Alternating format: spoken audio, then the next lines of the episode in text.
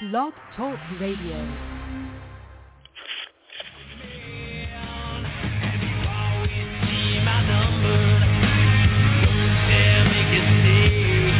But we are making a stand and we're waking everybody up that 9-11 was an inside job. And you are the minority. You are the cowards who don't know the truth. You're the people that serve this evil system. You're the people that serve a system that hurts innocent men, women, and children. Not just Iraqis, not just Afghans, not just Africans, but the people right here in this nation. You serve a new world order that attacks and feeds on you. And I'm here to tell you that you will be defeated. Your hours are numbered. We've got the energy. We've got the life force. All you've got is evil backing you up. All you've got is greed and liking to look at yourself in the mirror. Because deep down, the New World Order is a pot-bellied, chicken-necked ninny. And all the armor and all the weapons are nothing. You are nothing compared to good. You are nothing compared to life. And you will be defeated.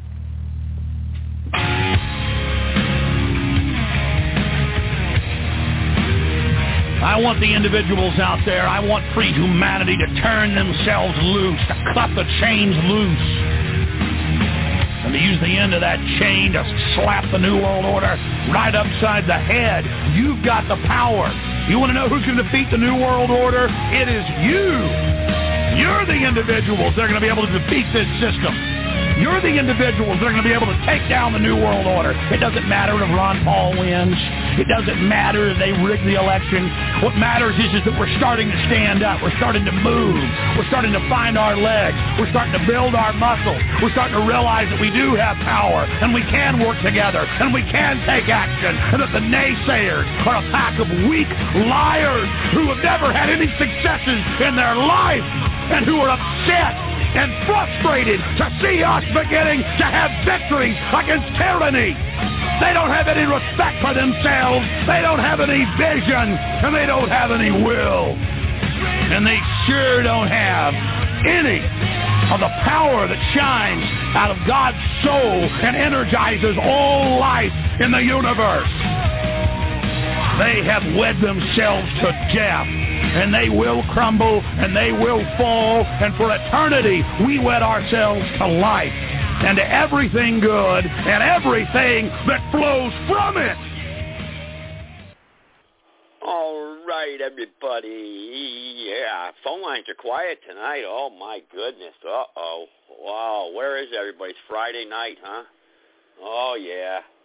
All right. I understand. Okay, not a problem. Nobody cares. Nobody cares about America tonight. You know, hey, everything's okay. We got a little bit of money still in our pocket, right? Hey, why not? You know, what the heck? We don't need to tune in to no show here tonight. Why not? What the heck? You know, who cares? You know, nobody cares anymore. It's Friday night, party time. You know, why not? I'm on the podcast, podcasting, podcasting. Hang on, people sending me messages. I'm on the podcast. Don't you read the freaking news feed? Jeez. Man, I only got 5,000 freaking followers on my Facebook page. You don't see it? I mean, oh my goodness. All right, well tonight we're gonna go. We're gonna deep down. We're gonna offend some people here tonight. We're gonna. We're gonna be a, a offensive tonight. Offensive. We're gonna talk history, true history of America. Okay? Stop messaging me. Messaging me. Jeez. All right. Uh, anyway, we're going to talk some true history. We're going to talk about the things that people don't like to talk about. And we're going to go deep down, you know, and look at the struggles that the people have had with each other in, in America over the past hundred years, I guess. So we're going to, maybe there's going to be some offensive language in this documentary. I didn't make it. I'm just replaying it. But it, uh, you know, some when you start getting to the 50s and 60s and stuff, you know, people talk differently back then. They weren't politically correct.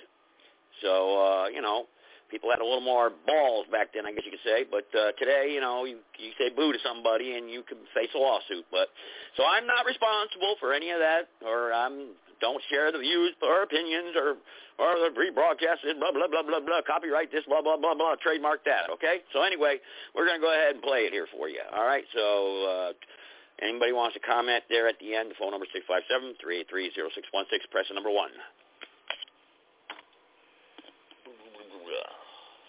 It is Sunday, the morning after a Ku Klux Klan meeting in Durham, North Carolina. These men are members of the United Klans of America, Knights of the Ku Klux Klan, one of the most exclusive organizations in America. It excludes many Protestants, all Roman Catholics, Jews, Negroes, Spanish Americans, Puerto Ricans, and anyone else who, according to the Ku Klux Klan, is not 100% pure American. I don't hate niggers, man. I don't. I don't. I don't associate with niggers. But on the other hand, I don't associate with common white trash or Jews or Catholics. If I can help it. This is the Grand Dragon of the North Carolina realm of the United Klans, J. Robert Jones, former sailor, bricklayer, lightning rod salesman. He now reportedly rules over more than 50 klaverns, or chapters, and their 7,000 dues-paying members. I think the nigger has rights in this country. He should have equal rights, but separate rights. It's worked for 100 years in the South, and I think it will work now. But if you was the nicest fella in the world and and Lyndon Johnson said I had to associate with you every day, I'd tell Lyndon Johnson to go straight to hell because I would not associate with you. This is the Grand Consul, the late Matt Murphy, who until his recent death was chief legal counsel of the United Klans. His favorite targets were the Negroes, Jews, the Federal Reserve System, and international bankers. I had made speeches before the United Klans of America, and they were the only organization that ever went on record after I had talked for two solid hours on the viciousness of the Federal Reserve Corporation and how it has built the taxpayers and American citizens out of all the money, and that Great Britain has removed the bank from the international bank, and their bank is back under the crown. Is Nighthawk? This is a Nighthawk of the United Klans in North Carolina. A Nighthawk is responsible for the security of a klavern. Uh, why did you join the Klan? Well, I've got a wife, five kids. I think that's enough reason. I want them to be have a country to raise be raised up in like I was. I wasn't forced to go to school with niggers. I wasn't forced to eat with them. And I want them to have at least the right that I had. This is Mr. Outlaw. Wherever Jones goes, Mr. Outlaw, the Grand Klexter or guard, is at his side. In the group are the three defendants indicted for the killing of Mrs. Liuzzo. Eugene Thomas, Security about Mr. Murphy. William Eaton, I don't have but one member. and Collie Leroy Wilkins. Asked, uh, that in order These men had little to say. They preferred listening to their counsel, Matt Murphy, Jr. I read in my history books that the nigger man, the nigger race, was an inferior race. And that was a history that was taught me when I was in school. That hadn't been too long ago. They always have been. They always will. Well, where do you think the money is coming from behind the civil rights movement? From the Communist Party, from the Zionist Christ-killing Jews. And I say Christ-killing Jews because there have not been a flood since the since they crucified Christ, and their relatives can be traced back to the ones that's running the streets today. What about the role of the Catholics in this, Mr. Jones? Uh, the reason Cali cannot get in this organization, his first allegiance is not to the United States of America. His first allegiance is to the Pope. They believe that the church should rule the government with the Pope at the head. And if they're right, there's a bunch of people in this country are all wrong. Let me uh, say this. We have never had a drop of blood spilled between a white man and a black one in any town in North Carolina that we had the Klan organized. And we're doing our best to keep down trouble. But my people are, everybody in this country is organized with the exception of the white Protestant Gentiles. Your niggers have your knights, uh, your NAACP in court, along with your sorry white trash. You've got uh, B'nai B'rith for your uh, Jewish people. You're not Columbus, which is a secret fraternal order, as they say, and nobody's ever thought about investigating that, which they should. Uh, in here, but the white Protestant Gentile, the only hope the only salvation that they have left in this United States today is the, is the United Klans of America Incorporated. We saved the South twice, or the Klan has, and it looks like we just have to do it again.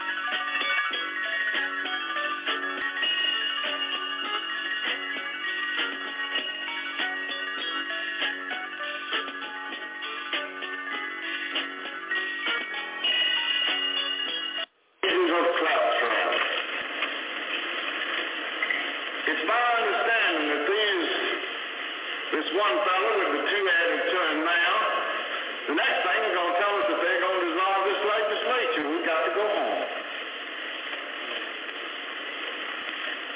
as far as they have attempted to reach in this directive, I wouldn't be surprised at what they try to do in the future. I think it points up this sad position that we are in this country. And especially in view of the fact that it was the main thing that our founding fathers tried to guard against. And that is the judiciary trying to take over and run the government. I am convinced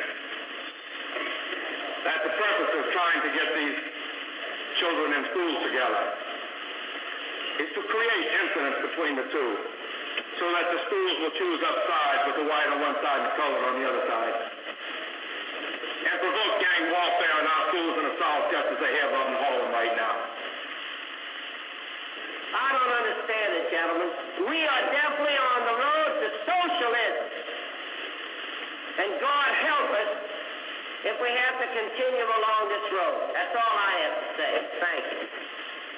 As far as I'm concerned, this 14 pages, as uh, though they had never been rendered and printed.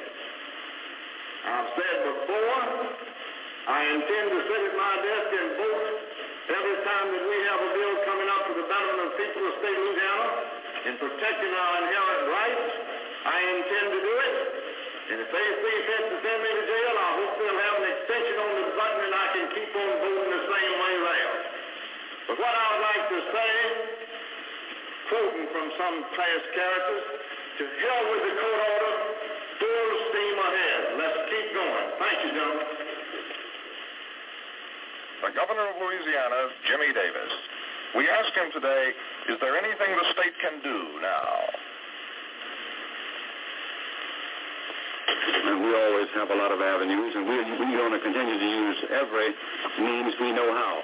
That's for the good of everybody, and I must say again, it's without prejudice, because nobody in the whole country, no man in any state is a better friend of the colored people than I am, because we've gone out to make every provision in the world.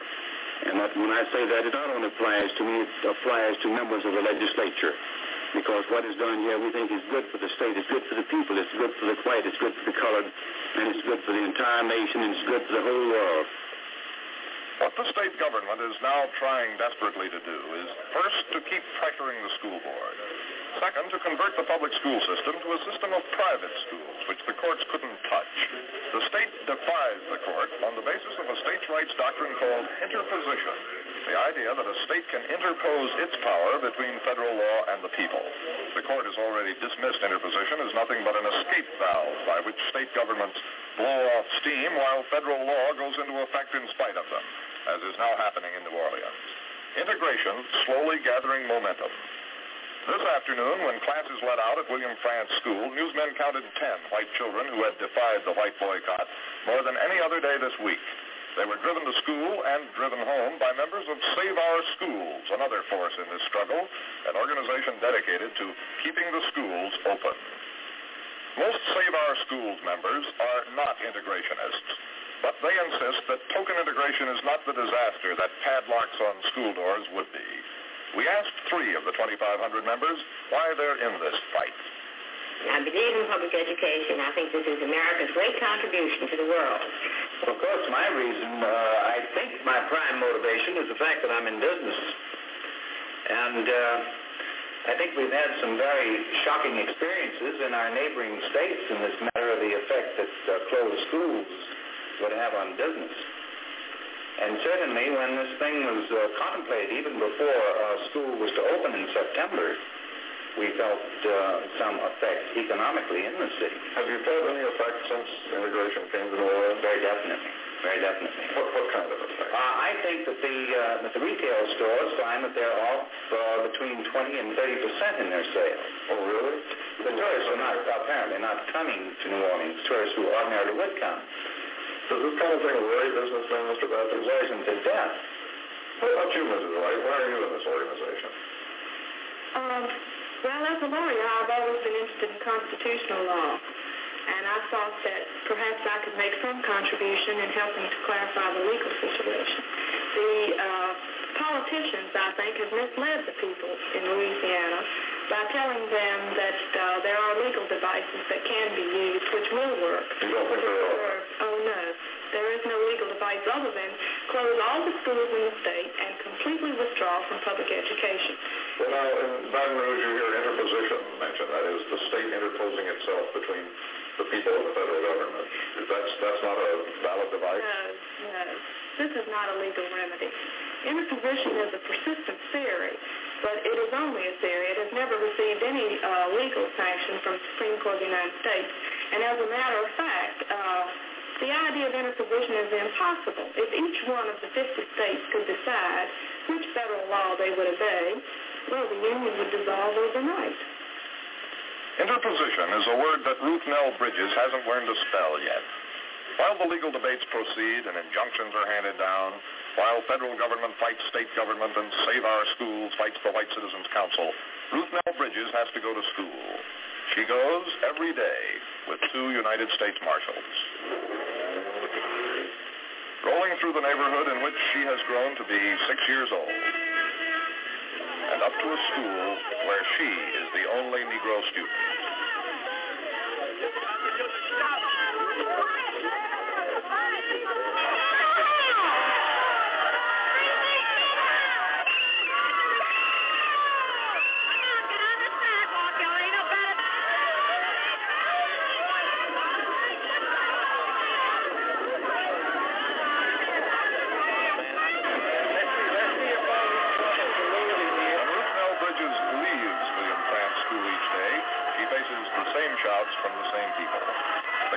Never very large, no more than 70 or 80 people, but it is always very loud. This is what the only Negro student in the only truly integrated public school in the Deep South sees and hears every afternoon. And the white children who used to fill the corridors of William Frantz School in McDonough 19, well, they still gather at school every morning, but only a few go in. The others meet in a cluster on the school grounds, and then they board buses to segregated schools in the next parish. Supervising this operation is a man named Armand Duvio. The Plumbers Association to which he belongs is paying for the buses. He gets his drivers where he can. All right. As long as we get capable men with their certificates and everything, we'll be all right. Well, we've heard that. We've got to have school we do it. Good, sir. Okay. Well, thank you very much. We'll see. Armand Duvio is president of the Frantz School Cooperative Association, which hopes to set up private schools with state aid. In the meantime, the bus lift for the older children. There isn't room in neighboring St. Bernard Parish for the first, second, and third graders to go to school, so they aren't on these buses. They stay home every day. By Christmas, the segregationist parents hope their own private schools can operate. Meantime, the buses roll, leaving the desegregated public school buildings almost empty behind them.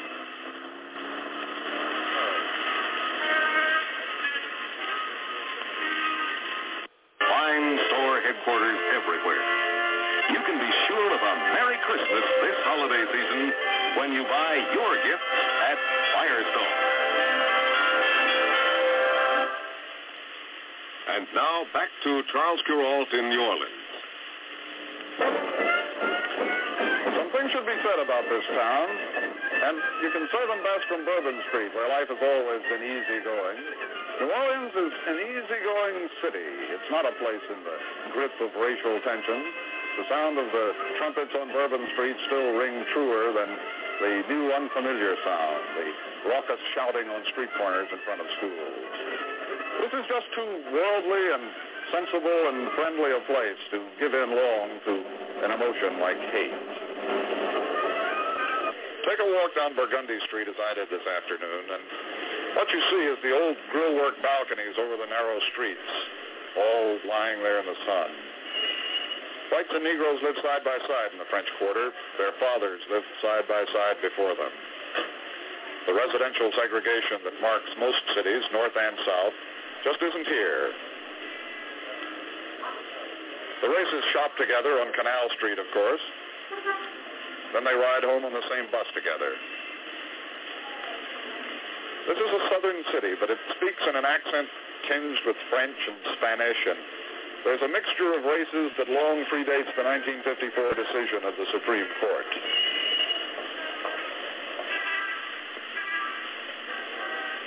That court decision and the march of events that have followed it have brought New Orleans to its dilemma of this week. It is a real dilemma, but not a hopeless one. New Orleans is still a city of goodwill. And when you leave the small, rowdy mobs at the school, you can still feel it. Undoubtedly, four six-year-old Negro girls cannot feel it. But they are caught amid forces that do not come naturally to New Orleans. School segregation comes naturally, but hate does not. And that is the central fact. And that is the great hope. This is Charles Kuralt. Good evening. Next Friday night and every Friday night at this same time for the drama of big events. Keep an eye on Eyewitness to History, brought to you by Firestone, whose thousands of quality products serve mankind around the world. Pioneer and pacemaker in such essential and diversified fields of industry as rubber, metals, plastics, synthetics, textiles, and chemicals. Firestone, fulfilling its pledge always to make the best today still better tomorrow. Tonight you've seen and heard reports by Charles Kuralt in New Orleans, Baton Rouge, and New York. This is Hugh James speaking for Firestone.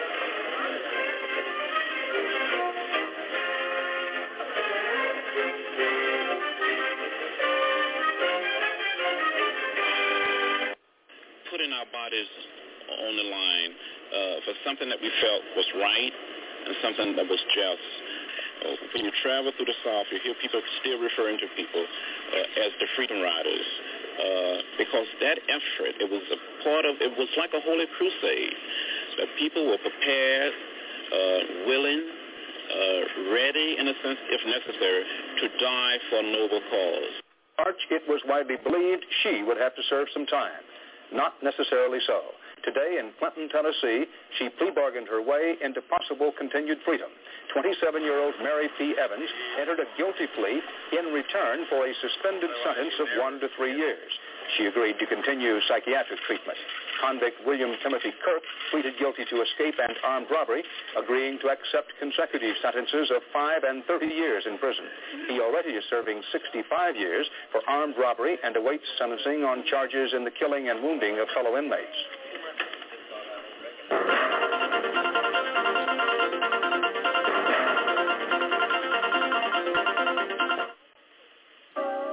What I tell my friends I buy Stouffer's lean cuisine because it's always less than 300 calories. And it's low in fat. And it makes it easy to watch your weight. And it's a very good idea to eat light. But I have to confess, Talked about weapons. Hapke delivered 22 one-quarter pound blocks of military TNT, 17 sting caps, 59 feet of military detonating cord, and some booby-trap devices. During a meeting at this restaurant last month, Hapke allegedly told the undercover agent that for $250,000 he could deliver 10 machine guns fitted with silencers, detonating cord, dynamite, and plastic explosives. Explosives that look like this, and as seen in this training film, can demolish a car within seconds. And Hapke kept his promise. Sticks of dynamite started pouring in. Well, as you know, everyone in this country is concerned about terrorist groups getting their hands on this type of material, and it's individuals like this that have access to them that uh, can be and often are a source of supply. 100 sticks and 12 in a warehouse. And a few days later, Hapke delivered another shipment of dynamite. There is national concern about this. ATF all throughout the country has uh, initiated investigations uh, such as this one, uh, some of which have already proven to be successful, some of which are still uh, underway. Yesterday, a caravan of law enforcement officials descended on Hapke's home in upstate New York. Hapke wasn't home, but officials, later joined by bomb experts from nearby West Point, found a stockpile of guns and explosives. While they were still conducting their search, Hapke drove up in his truck and then tried to flee. A chase ensued. Within minutes, Hapke was brought back in handcuffs. Last night, Hapke identified his contact for the military weapons and explosives as a man who worked at West Point. He says his name is Gregory Raimondo, a member of the Army Reserve and a civilian employee at the base. Raimondo was also arrested and charged with the unlicensed sale of stolen explosives. Law enforcement sources say that even West Point is not immune to the epidemic of thefts from military bases. Thefts that the military, for whatever reason, have been reluctant to admit have been happening. Harold Dow, CBS News. The odds man is out. Jimmy the Greek Snyder talked himself out of his job with CBS Sports today after some controversial remarks yesterday about athletes. Robert Schakne has that.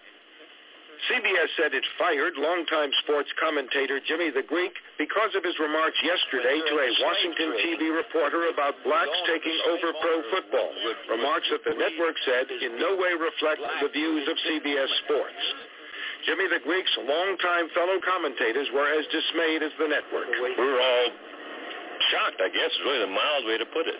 Shocked. I don't think there was any choice at all. I I think Jimmy the Greek fired himself. I, I don't think the network let him go. I you just can't defend statements like that.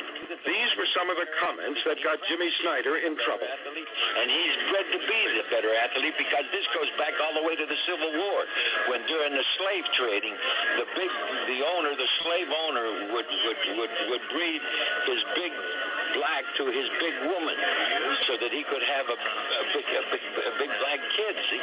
Now, I mean, that's where it all started. Snyder's comments lit up CBS telephones around the country. There were hundreds of calls, most sharply critical. One longtime sports critic said Snyder's comments reflect a pattern of racism in sports and television. Mr. Snyder is not the problem. The problem is the fact that he felt so comfortable making the statements that he made, and what that tends to indicate is that the circles that he moves in in the higher echelons of sport and the media felt uh, quite comfortable uh, with those kinds of sentiments. Scholars who studied American slavery say Snyder is repeating myths, not history. Uh, normally, the slaveholders let their slaves pair off naturally and there's simply no truth to the breeding story. Uh, certainly the historical explanation he offered is nonsense. Snyder issued a brief written statement after he was fired, saying he was consulting a lawyer and adding, I am truly sorry for my remarks, and once again I offer my heartfelt apology to all I may have offended.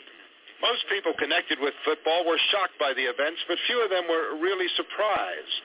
The teams were integrated years ago, but old attitudes are hard to change. Robert Schakne, CBS News. In this country, a stunning verdict this afternoon in the trial of 13 white supremacists. Among charges they faced, conspiracy to overthrow the government of the United States and start an all-white nation of their own in the Pacific Northwest. Bob McNamara reports from Fort Smith, Arkansas. Two months after the accused white supremacists went on trial here amid heavy federal security, the verdicts from the all-white jury came on the fourth day of deliberations for Robert Miles, a former Michigan Ku Klux Klan leader, innocent of seditious conspiracy to overthrow the federal government. Also innocent of the same charges were Richard Butler of Idaho's neo-Nazi Aryan Nations Church and Louis Beam, a former Texas Klan Grand Dragon. For the 10 other defendants, some of them serving long prison terms for neo-Nazi activities, all were found innocent of attempting to assassinate federal officials and innocent of transporting stolen money across state lines. Defendants said theirs was a victory for a system they've been accused of trying to overthrow. Said men and two ladies gave their decision that freedom of speech, freedom of association, and freedom uh, of religion is alive and well in America. All the power should come down to the county and everybody can live together, and Washington, D.C. would be a nice part. The prosecutors were stunned by the defeat. No, we, you know, we don't feel that it was a mistake at all. To think that with the all that we wanted to see done is that, you know, to see that justice was done. We we brought the case, we presented it, we did the best job that we thought we could. In a form of courthouse theater, defendant Louis Beam took his bitterness to the foot of a nearby Confederate monument. I want to say to hell with the federal government. Beam's wife later collapsed. The government's losing such a case is a heavy setback in its war on racial hate groups. Prosecutors had hoped that convictions would finally break the back of organized white supremacists. But as some of the jail defendants returned to their cells, the defiance continued, one shouting, Proud White Forever. Bob McNamara, CBS News, Fort Smith, Arkansas. Still to come on the CBS Evening News. They have marched alongside the Ku Klux Klan in Tennessee. They fought in the streets near Detroit and been arrested for making terrorist threats in Los Angeles. And last month in Cincinnati, their attempts to disrupt a peace rally nearly caused a riot. Get out! Them get young neo-Nazis who call themselves skinheads, and they have been tied to violent acts against Jews, blacks, and Hispanics from coast to coast. They're violent people, and their form of entertainment is to administer violence. While the number of skinheads across the country remains small, fewer than 1,000, investigators say their acts of violence and vandalism are on the rise. In August, former white supremacist leader Greg Withrow was attacked by skinheads who slit his throat and broke his jaw. They tied me to a board and drove nails through my hands.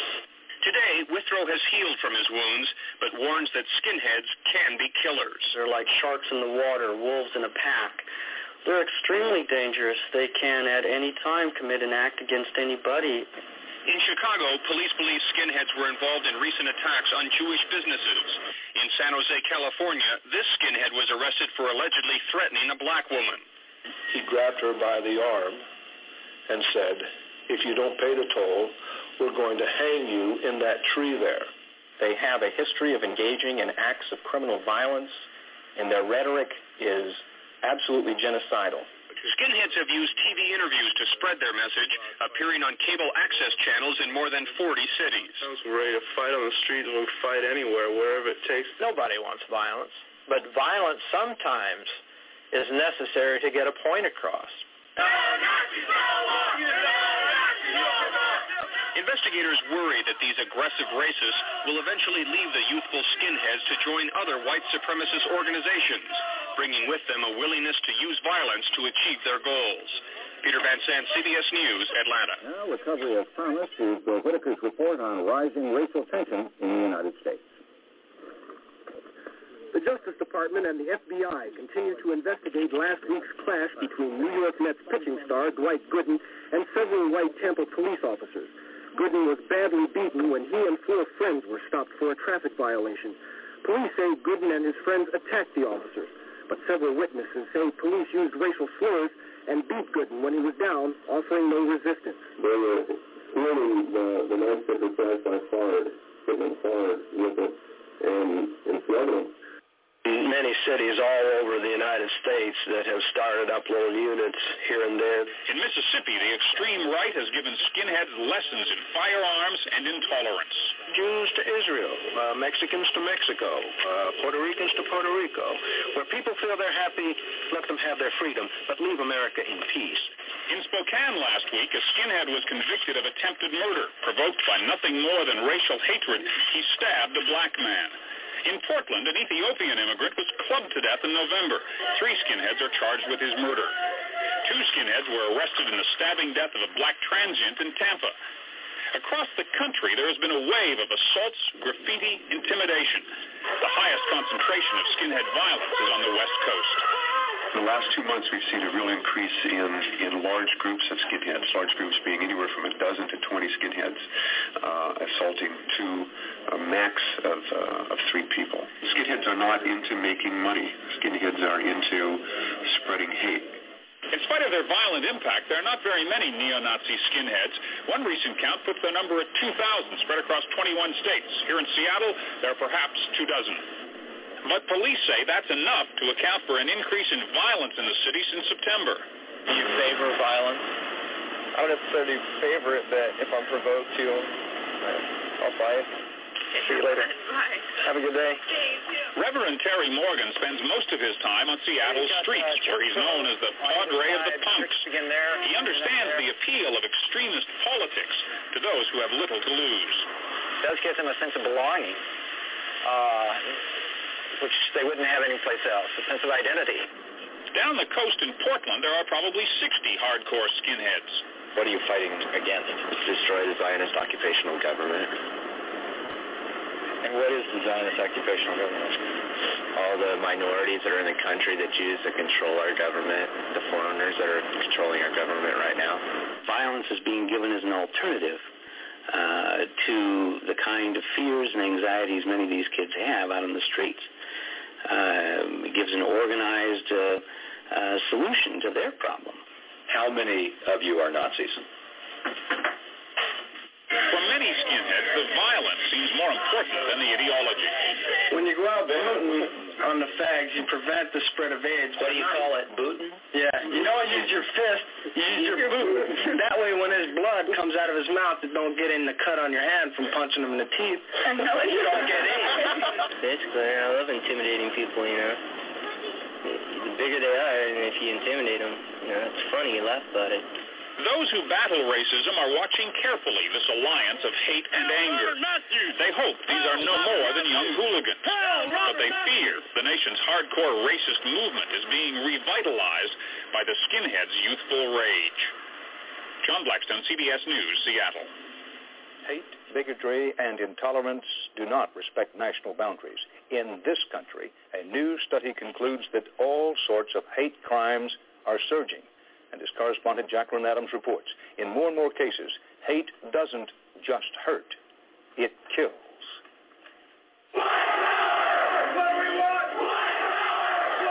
Denver rally is just one example. Bigotry and racial hatred are on the rise all across the nation. We don't have anything against the black race or any of the other races except for the Jewish race. They are ruining our country. The statistics are frightening. In 1991, hate crimes against Jews, blacks, indeed all minorities skyrocketed. A Ku Klux Klan monitoring group reports a doubling in hate crimes from cross-burning to murder and a 27% increase in white supremacy groups. Now, this includes the whole realm of the white supremacy movement, skinheads, neo-Nazis, traditional Klansmen. Other recent reports have similar findings. 119 attacks against Arab Americans, three times the number in 1990, and almost 1,900 incidents of anti-Semitism, an 11% increase over last year. Individuals are more willing to confront Jews, to attack Jews, to assault Jews than they have ever been in the, in the, in the past.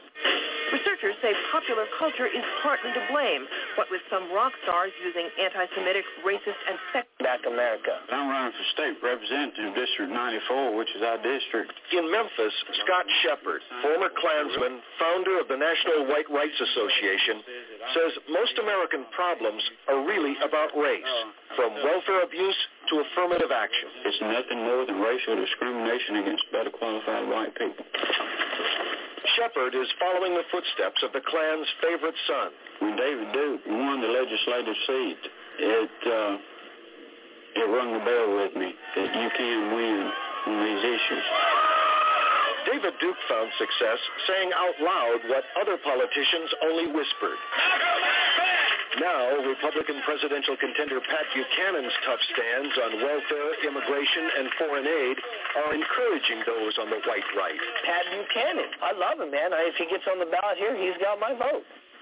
From the deep south to the far north, candidates with Klan backgrounds and ties to white supremacy groups are running for everything from constable to Congress. They're running undercover on mainstream tickets, mostly as Republicans and they're driving party regulars crazy. I just think that they simply carry our ideas too far to the extreme, way too far to the extreme. Bearden is bracing for a political season that promises the likes of Ralph Forbes. I don't care what you say about me, just spell my name right. A former Nazi who two years ago won Arkansas's Republican primary for lieutenant governor. It's an embarrassment to have someone like him run on our ticket. There's basically a war of genocide against my people, the white Christian middle-class American people. And some of us are going to fight. You pay the right black preacher and you get all the black votes in that district. Among the items on Forbes' unwritten agenda, a plan to send black Americans to Africa. They could be a real blessing as pioneers and pilgrims going back there and, and saving their, their homeland and their motherland. And I think we ought to help them. Power in this country. I think that's what we're aiming for. In Arkansas's Ozarks, Klan Grand Wizard Thomas Robb plans to run for office too. In a year of political discontent, he sees a window of opportunity for Klan candidates. The political winds in this country are definitely changing. They're coming from a different direction. Oh my gosh, you have to call queers gay people and all that stuff. If you don't, if you aren't politically correct, they want to crucify you. We are here today in America because we love this country, and love our heritage.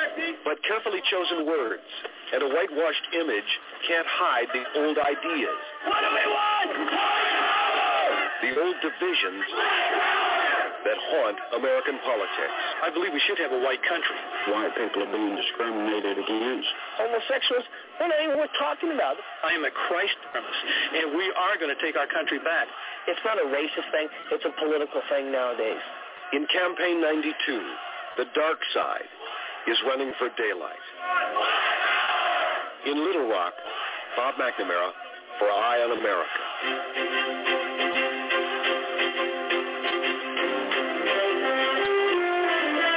Signs of a dangerous standoff in the mountains of northern Idaho may be nearing an end. Bill Lagattuta has the latest. For nine long days, Randy Weaver has been holed up in this remote mountain cabin in Idaho, surrounded by an army of police and federal agents. Weaver is a white supremacist wanted on gun charges. He began his siege after his son was killed and a friend wounded in a shootout with lawmen last week. Weaver's Vietnam commander, former Green Beret Colonel Bo Gritz, has been negotiating. Today, he talked Weaver's wounded friend out of the barricaded house. We consider this as a tremendous step forward uh, when you think about how this all started, and we're anxious for final resolution. Yes, it was revealed that Weaver's wife, thought to be alive with him in the mm-hmm. house, was dead, presumably killed in that earlier shootout. Now, the main concern is for Weaver's three young daughters, also with him, said to be okay for the moment. Never will you take another woman down. Meantime, white supremacists, tax revolters, survivalists, and other assorted radicals continue to gather near the cabin. To them, Weaver is a folk hero, a symbol of those who want privacy from government. Tonight, this bizarre standoff continues. Bill Lagattuta, CBS News, Los Angeles. There is national soul searching today on another score. The hate crime in Texas where a black man was apparently dragged to death behind a pickup truck. President Clinton today called that crime, quote, outrageous, not what this country is about, unquote. CBS's Jim Axelrod is in and around the scene of the crime in Jasper, Texas. On the marquee of Bill Laircy's car wash is a message for America. Jasper, Texas is in mourning. We shouldn't have this type of problem, you know, just an isolated group of individuals, you know, that are absolutely crazy. The problem is the murder of James Byrd, dragged behind a truck, his head found a mile from his body. Three men are charged with what investigators call a hate crime, targeting Byrd because he was black. According to police, one suspect said, we're starting the Turner Diaries early. That's a how-to guide for white supremacists wanting a race war. In Jasper, people don't want three suspects representing the whole town. Don't label us. We're good people. We've had a problem, and we're taking care of it. Jasper is a down-home East Texas town of 8,000. There's a black mayor and black councilmen. There have been black school board presidents and hospital administrators. But judging race relations here, like everywhere, is a question of who you ask. There's been no inkling of any racial strife in Jasper, Texas, ever. But for others, memories of a Klan rally five years back in Vidor, Texas, 50 miles away, are too fresh. A lot of white people will tell you there is no racism. That's because they're not living it. They don't live on the same side of the track that I live on. Walter Diggles, born and raised here, says nothing that happened could only happen in Jasper. If you take a picture of Jasper, Texas, uh, if you take a snapshot of, of America, at its best and at its worst.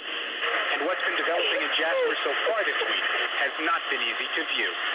Jim Axelrod, CBS News. Jasper, Jasper the Texas town made notorious by a hate crime, was the scene of a hate rally today. Although emotions were running high, a rally by the KKK went off without violence. Bob McNamara was there. The tension was as thick as East Texas heat. The cops, are you committed to a peaceful day? The questions, the Klan. The kind of attention no town wants. This is my city. If I can't walk on the own, my own streets, where, where in the hell can I go? At most, 20 were robed and hooded in their symbols of hate. We are for white and white only. And then marched in about the same number of new Black Panthers.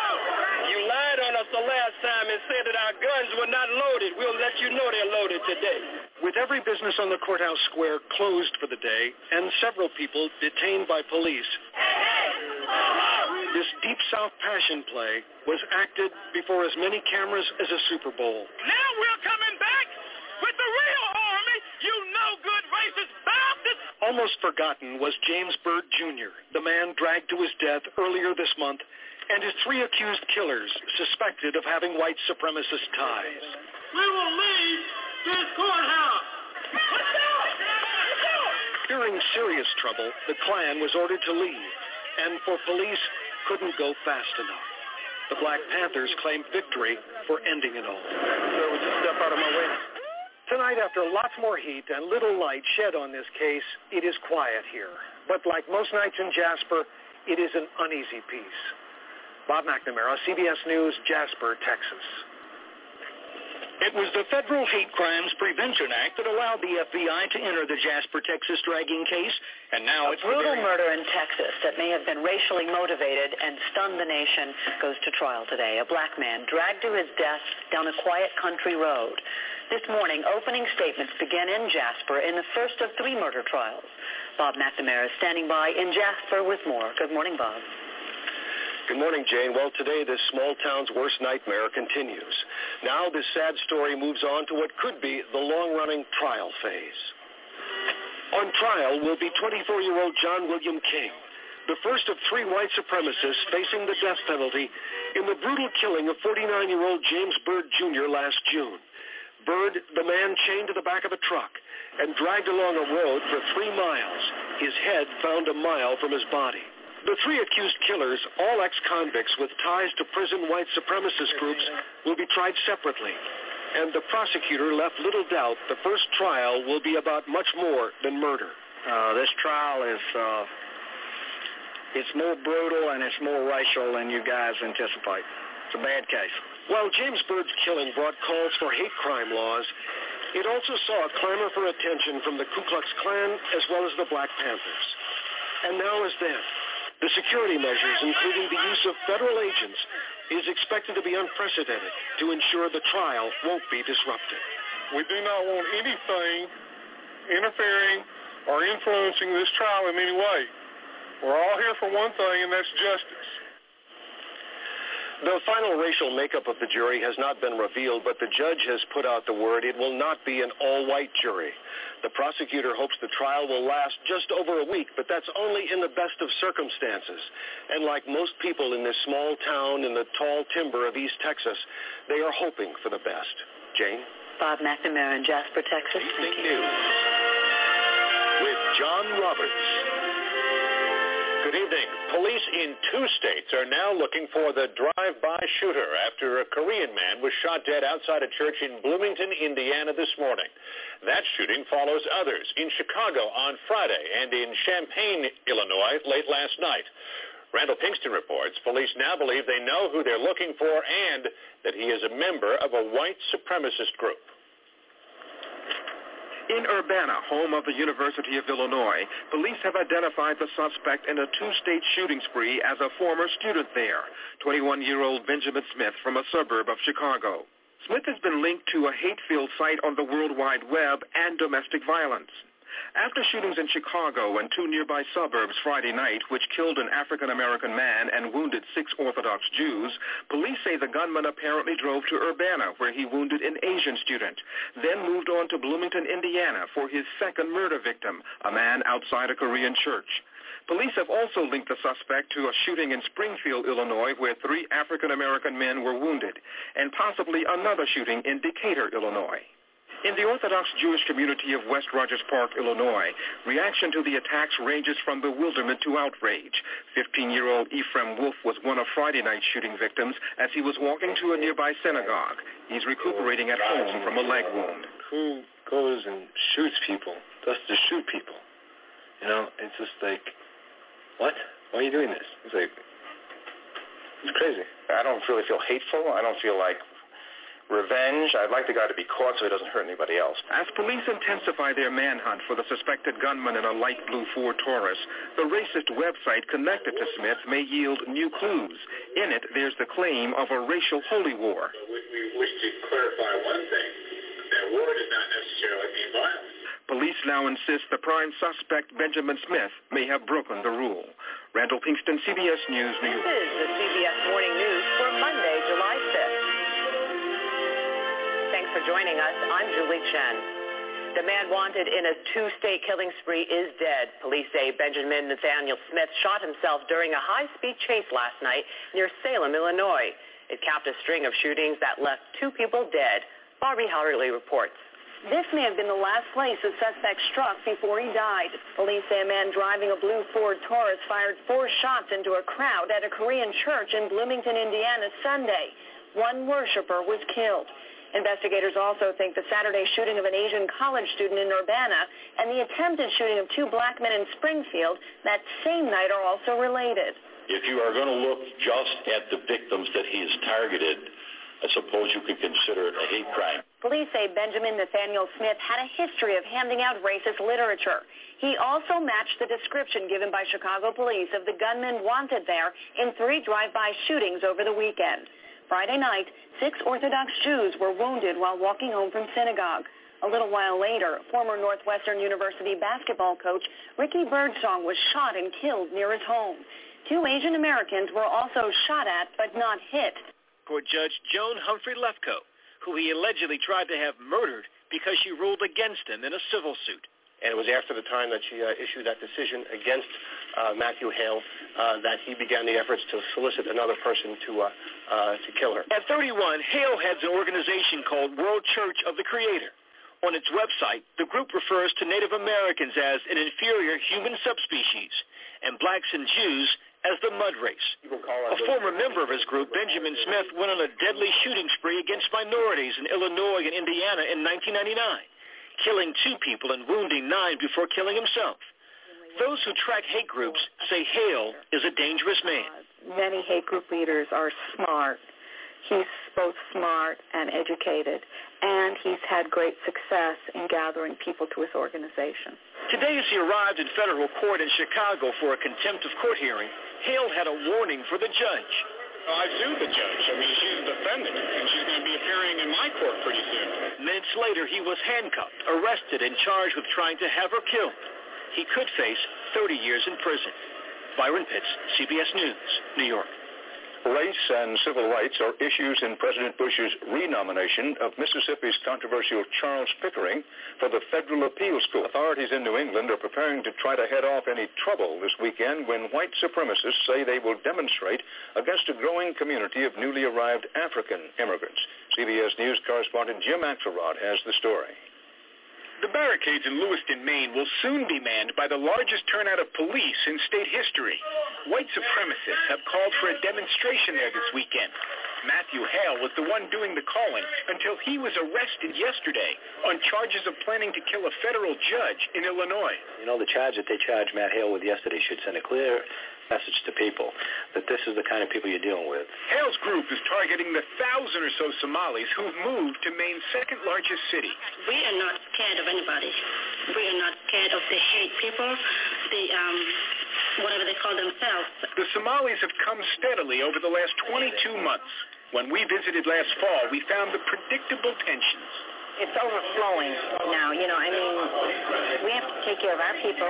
If the small, cold, largely white city of Lewiston, Maine seems like a curious first choice of a new home for people from Somalia, well, it wasn't. Most of the Somalis here started in Georgia, Tennessee, or Louisiana. But big city problems in New Orleans and Atlanta drove them north to a slower pace, lower crime, and good schools. This was a safe place to raise kids. But the school and welfare systems are strained under the increased load. Last fall, the mayor asked the Somalis if they could stop their friends from coming for a while. I just told them very reasonable request. I said, give us some breathing room. We need some help here. We're maxed out. The Somalis were furious, but an apology diffused the tension. Now tonight, with some unapologetic outsiders coming to make new trouble, it feels different in Lewiston. I think they're all dangerous because they're unpredictable. It's colder, a lot colder. Winds from the outside can do that. Jim Axelrod, CBS News, New York. Following up. With all the post-9-11 emphasis on protecting America from foreign terrorists, you may be surprised to hear this evening that federal authorities have cracked a homegrown threat in Texas. Correspondent Bob McNamara reports officials may have headed off the worst domestic terror attack since Oklahoma City. Bob has the inside story. In the East Texas hamlet Noonday, known for onions, not anarchy, federal agents arrested this common law couple last April hiding a weapons cache, including the makings of a sophisticated sodium cyanide bomb capable of killing thousands. 62-year-old William Krar, with ties to white supremacist groups, pleaded guilty to possessing a chemical weapon and faces life in prison, while 54-year-old Judith Bruey pleaded guilty to conspiracy to possess illegal weapons and could get a five-year term. They certainly had the capacity to be extremely dangerous. What agents found at this storage facility shocked them. Photographs obtained by Dallas CBS station KTVT show illegal machine guns, boxes filled with a half million rounds of ammunition, homemade bombs, bomb-making instructions, antidotes for nerve gas, and a Ku Klux Klan calling card. All of it discovered after fake documents William Krar mailed to a New Jersey militia member were actually delivered to a New York address. Why did they pick such a small storage facility? Why did they pick this town? Mysterious, too, are seized papers indicating plans for a covert operation. One document, titled Procedure, lists code words for meeting places and niceties to be referred to as zones. Other notes give code words and instructions on how to throw law enforcement off their trail. In the wake of 9-11, there is concern that homegrown terrorists may be operating under federal radar. It's All right, here we go. Let's do this last one here. This is Democracy Now! I'm Amy Goodman. Hundreds gathered this weekend to mark the 40th anniversary of the Greensboro Massacre when 40 Ku Klux Klan American Nazis opened fire on an anti-Klan demonstration in Greensboro, North Carolina. Over the span of 88 seconds, the Klan and Nazis shot dead five anti-racist activists who were members of the Communist Workers' Party. Ten other activists were injured. No one was convicted in the massacre, but a jury did find the Greensboro police liable for cooperating with the KKK in a wrongful death. This is a clip from the documentary The Guns of November 3rd by Jim Waters, a new a news camera person who was on the scene and filmed that day. A warning to our television viewers, some of this is graphic. We can take our country back from the Communist Party. We take it back from the niggers. Time for us to band together. If we have to get in the streets and fight blood up to our knees, by God, it's time to get ready to fight. Give them what they want. Fight for this country.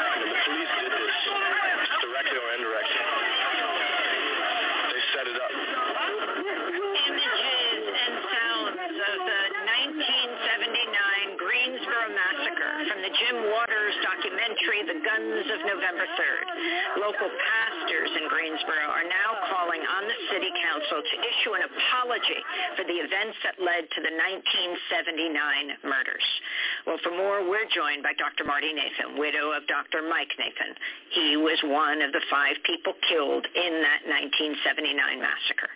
She and other survivors successfully sued all right, everybody. Joseph Gibson podcasting here, understanding the times in which we live today. Well, the Greensboro massacre here, as you know, I brought podcasts here from Greensboro, North Carolina, and they're lying, totally lying, 100%. They they attacked the Klan when the Klan was coming in there, and they were standing up against the Communist uh, work, Workers Party, which you know, communism. We you know, communism. What the hell, man? I don't want communism. You know, I don't want I don't want them in my community either. I don't want no communists here in my community. You know, we don't need no communists in America. You know, and well, the Klan was just there, going, you know, driving down the road there, and you could see it in the video. The guy's jumping up and down, woo, woo, get the Klan, jumping up and down like a freaking psycho. uh you know, and and and he was, you know, they were screaming, hang, you know, had nooses and everything of uh, the Klansmen, you know, hanging, and uh hey, you watched the video; those guys were getting packed, man. They were like, screw this, you gonna attack us, man? You know, and they did. They attacked the caravan. So that's a lie. It's all a lie. That that's the truth. And look, if that pisses people off, the truth, too damn bad. It's the truth. That's what happened.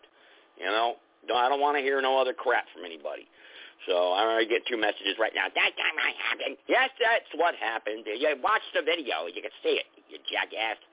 All right, anyway, 657 383 0616. Uh, going back in time. Started out there in the beginning there. We start we end we started with North Carolina and ended with North Carolina. Interesting, huh? North Carolina, always first, huh? First in flight, right? North Carolina. It's amazing. How the hell can they be first? God dang, they're so freaking slow around here. How the heck can they be first? I don't know. But uh all right, everybody, uh if anybody wants to chip in here tonight, uh six five seven three eight three zero six one six. You press the number one and you can comment. Don't be afraid. I mean, you know, you just talk about what you want to talk about. Anything you want to make a comment. Anybody, anybody remember those days? Anybody was a part of them? I mean, I knew a couple of those guys back uh, years ago. Uh, the ones that are in the 90s there, the early 90s, and they, they, the media. And the point I'm trying to make is the media throws this spin on everything. Now, I'm going to tell you right now, the Jasper, Texas one right there, that's that's just absolutely appalling. And any idiots that would do that that that right there, I would never condone something like that. It's absolutely terrible to to wrap a chain around somebody's neck and tie him to a truck and drag him. That's a cowardly way of attacking anybody. That's disgusting, and I would never condone anything like that. So if anybody's saying, yeah, that was cool, don't even call in here because. uh you know that's absolutely disgusting to, to deca- decapitate a man's head like that and and the guy wasn't doing anything wrong either you know i mean not to say that it's okay if he was but i'm just saying he wasn't doing nothing you know i think he was coming home from work or something but uh you know so that's absolutely disgusting but most of those stories there are the spin on it now in the beginning we started off with the schools integrating, being forcibly integrated. And that constitutional person was absolutely correct. The only remedy to fix that problem would be to withdraw from the public school system, break your contract, withdraw from the jurisdiction of that that uh, that jurisdiction. You'd have to withdraw from there. That's the only way. You couldn't sue. There was no way you could sue the white, uh, the all-white council there that they had, and then the other council. There was you know, there, there was nothing you could do. There was no lawful remedy. So she was absolutely correct when she said that, and withdrawing would have been the uh, thing to do. Now, I remember in Connecticut, they did a uh, forced busing in Connecticut in 1992 or 3 it was, where they would they were taking the kids from the cities and they were busing them into the suburbs and then taking some of the suburbs and they were doing like a lottery and they would hand pick certain kids and take them from the suburbs and bust them into the cities and they went nuts up there over this. I don't know if anybody remembers that or not, the forced busing.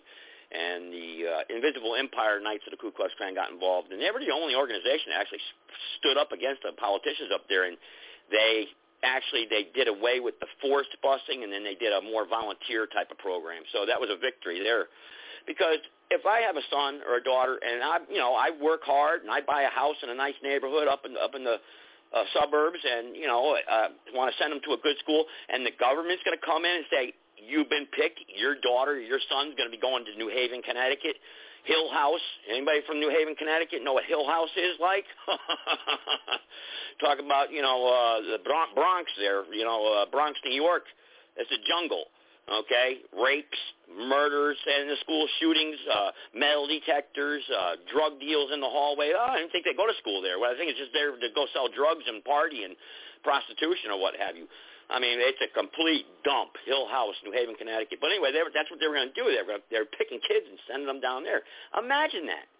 And that goes for anybody, black, white, or whatever. They're going to tell you you have to go to a school like that? No. No. And that's what it was. And that, they tried that. It was uh, Governor Wacko there, Governor Weicker. Uh, I think that was his program that he was doing. His name was Governor Weicker. I know he he only ran one term, and he ran on the no income tax thing. And and uh, he and they imposed an income tax, and they rallied like ninety thousand people were spitting at the governor when he tried to go to work and everything. It was crazy. It was crazy back then, in the early '90s. But uh, check the phone board here, check the call board, to see if anybody wants to participate in tonight's show. If you got a story you want to share, or you want to talk about this subject, or talk about something else, that's fine. All you got to do is press the number one, unscreened, uncensored. I'll bring you on here um, and uh, make your comments. And uh, how does this reflect to today? You know, the same things going on today. You know, who's really the problem? What's the problem? So let me go with my first private caller. Go ahead, private caller. Yeah, you know, you know something, Joe. I'm tell you something, man. There was a time in my life when the biggest security threat I had in my life was white racist gangs. I was moving into a racially integrating neighborhood, and I got beaten fairly regularly by crowds of young boys. I'm a little kid, and then just jumping on me and beating me up and all that. And I remember that quite vividly. And that was once upon a time, I considered that my greatest physical security threat, but uh, no longer. Uh-uh. What, I'm infinitely more afraid you know? of than Klansmen, than Klansmen or fascists or Nazis or anything else. What I am more afraid of right now is this government, this rogue, lawless government that and that's is what creates this. That's what all creates manner this of tyranny on me, and is it is not protecting me my country, my likelihood, yep. my prospects, and everything else. I am infinitely more afraid of this rogue government. Sarge, that's what creates this, this problem. Did you listen in the beginning there, what I played when they were first, uh, whether you support them or you hate them or not, the thing of it is, is they were standing up against this communist ma- manifesto, this this new this this uh, this uh, progressive movement that began yeah, in the early 1900s. One, if you remember, Klan, you know? that, was it Greenville that they they, uh, they accused the Klan of starting a riot when it was quite clear from all the video that the uh, Klansmen responded to an armed threat from a, from a, a, a counter protester armed with a firearm. Yeah, yeah, that's the Greensboro I mean, it was massacre. day. I mean, it doesn't matter Yeah, what you think yeah. about the Klan or anything else. Anyone has a right to defend themselves against an unlawful attack. Well, guess who attacked them, Sarge? Smart argument. Guess who, guess who attacked them? The Communist Workers Party. That's who attacked them. I know them. exactly. I, I remember that very well. I remember that quite well. You know, I mean, yeah, crazy, I'm not but fooled. I'm not you know, fooled by that. Even if I don't agree Yeah. with the Klan, obviously, I'm still going to say, you know, they have a right to defend themselves against an unlawful attack, and they're not initiating such. Yeah, yeah, and they weren't. They were just it's driving not through and they arguable. It's not. It's not Yeah. even anything to argue about. That's right. Hey, I got another You- here. I wants mean, to get in hell, you. I got could a couple even of them hope- actually. You could even hope that the Klansman gets, you know, gets offed by the counter protester, but recognize that legally they got an absolute right to defend themselves. Well, that's true. I mean, everyone has a right to defend themselves, you know. And they, like you said, they weren't going there to attack anybody, but they were. But they did want to rid, rid their city of the communi- communism. Uh, Communism is well, a I'm with anybody who wants that because believe me, You there's know? no Yeah. greater threat to human health, safety, and security. Even racists are not as big a threat as are communists and Marxists.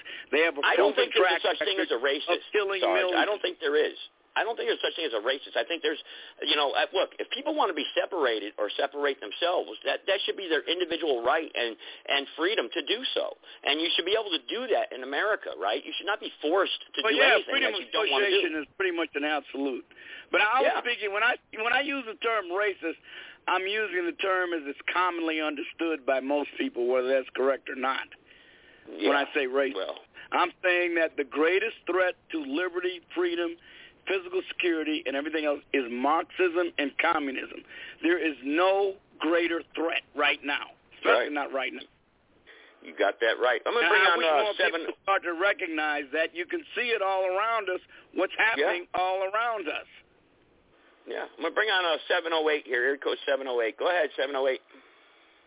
Hi, um, calling out of uh, Cook County, Illinois, um, right near Chicago.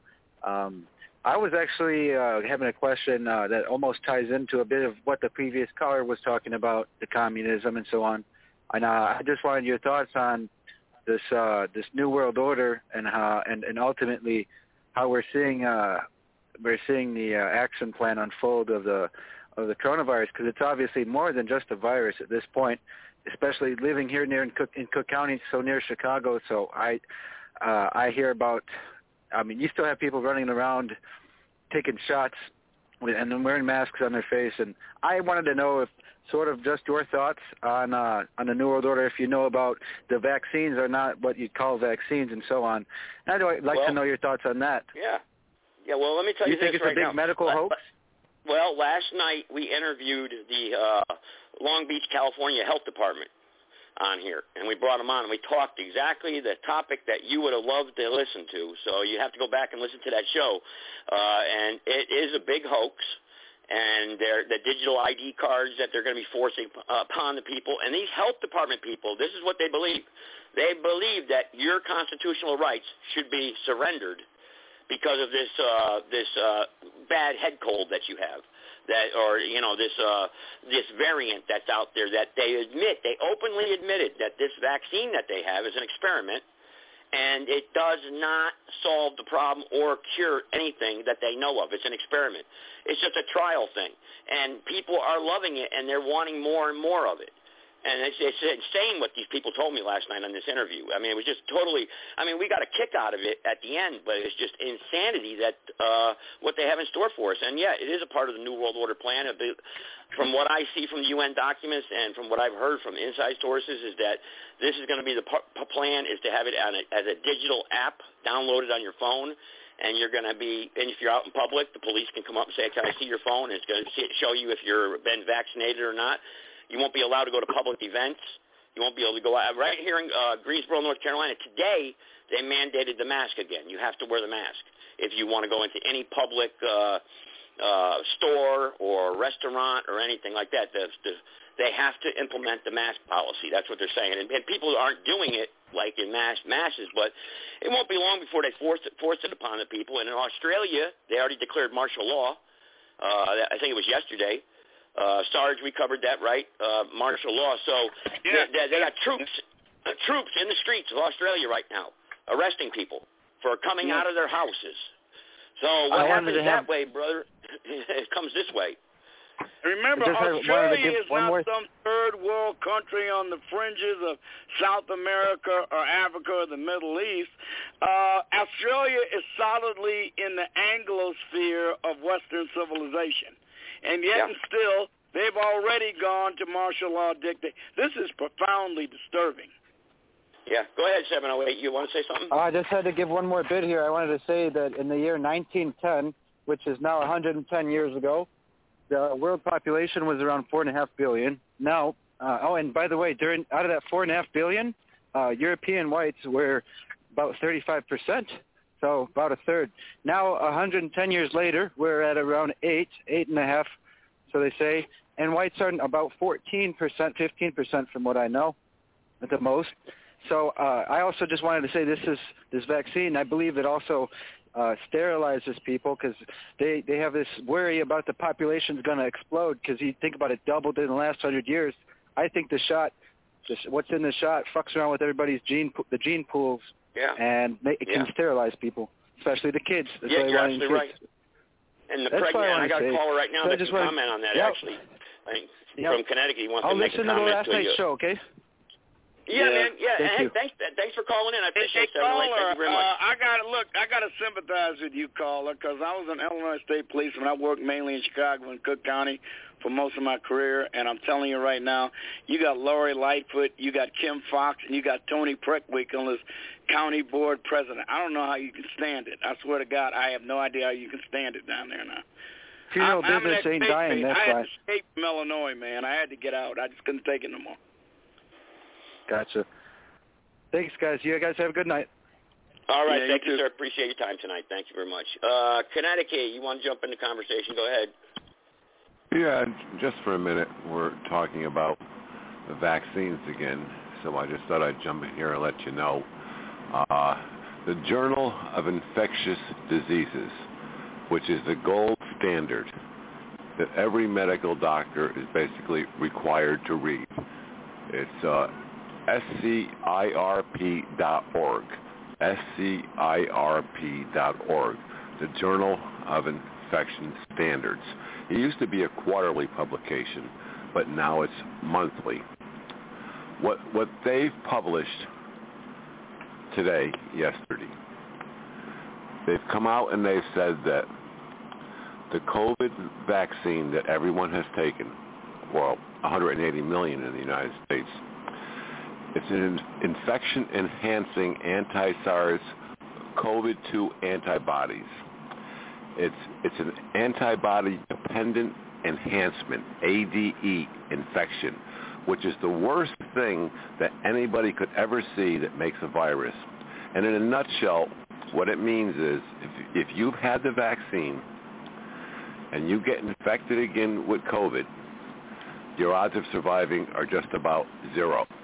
And all these variants, like the gentleman last night said on the phone, that are coming out now, is because people have taken this COVID vaccine, which is not a vaccine at all. It's a gene therapy. It's not a vaccine. It's an experimental gene therapy. It is not a vaccine. It has not been approved, or been approved recently. And every animal they've used to test it on has died. And Fauci is part of that. And, and it's horrendous on what has happened to these animals, but yet they don't let the public know. In any event, what happens is Mother Nature's not stupid, and they stick this stuff in your body, and and what happens is is your your your body fights it off, and and it mutates into something else, and the something else is what's going around now because the people who are infecting everyone are the people who have taken the vaccine. Now, as I as I as I just said, the, pe- the people who who have taken the vaccine are, are now infecting everyone with, with this variant. So they're the ones that are spreading the new virus that's that's around now. And if if they if the ones who had, had received the virus come in contact again with, with the original COVID, their odds of survival are, are yeah, very yeah, yeah, low. yeah. Yeah, I know you said that. So, so anyone who's been vaccinated, if they if they come in contact with the COVID again, they're uh, they have a, a very high percentage rate of dying, and that's why we're seeing these deaths, and that's what's alarming the government. Well, It's not alarming them. Well, it's alarming the workers that think the government's saving them, but the government's the higher ups than these elites. They know what they're doing. They're laughing at us.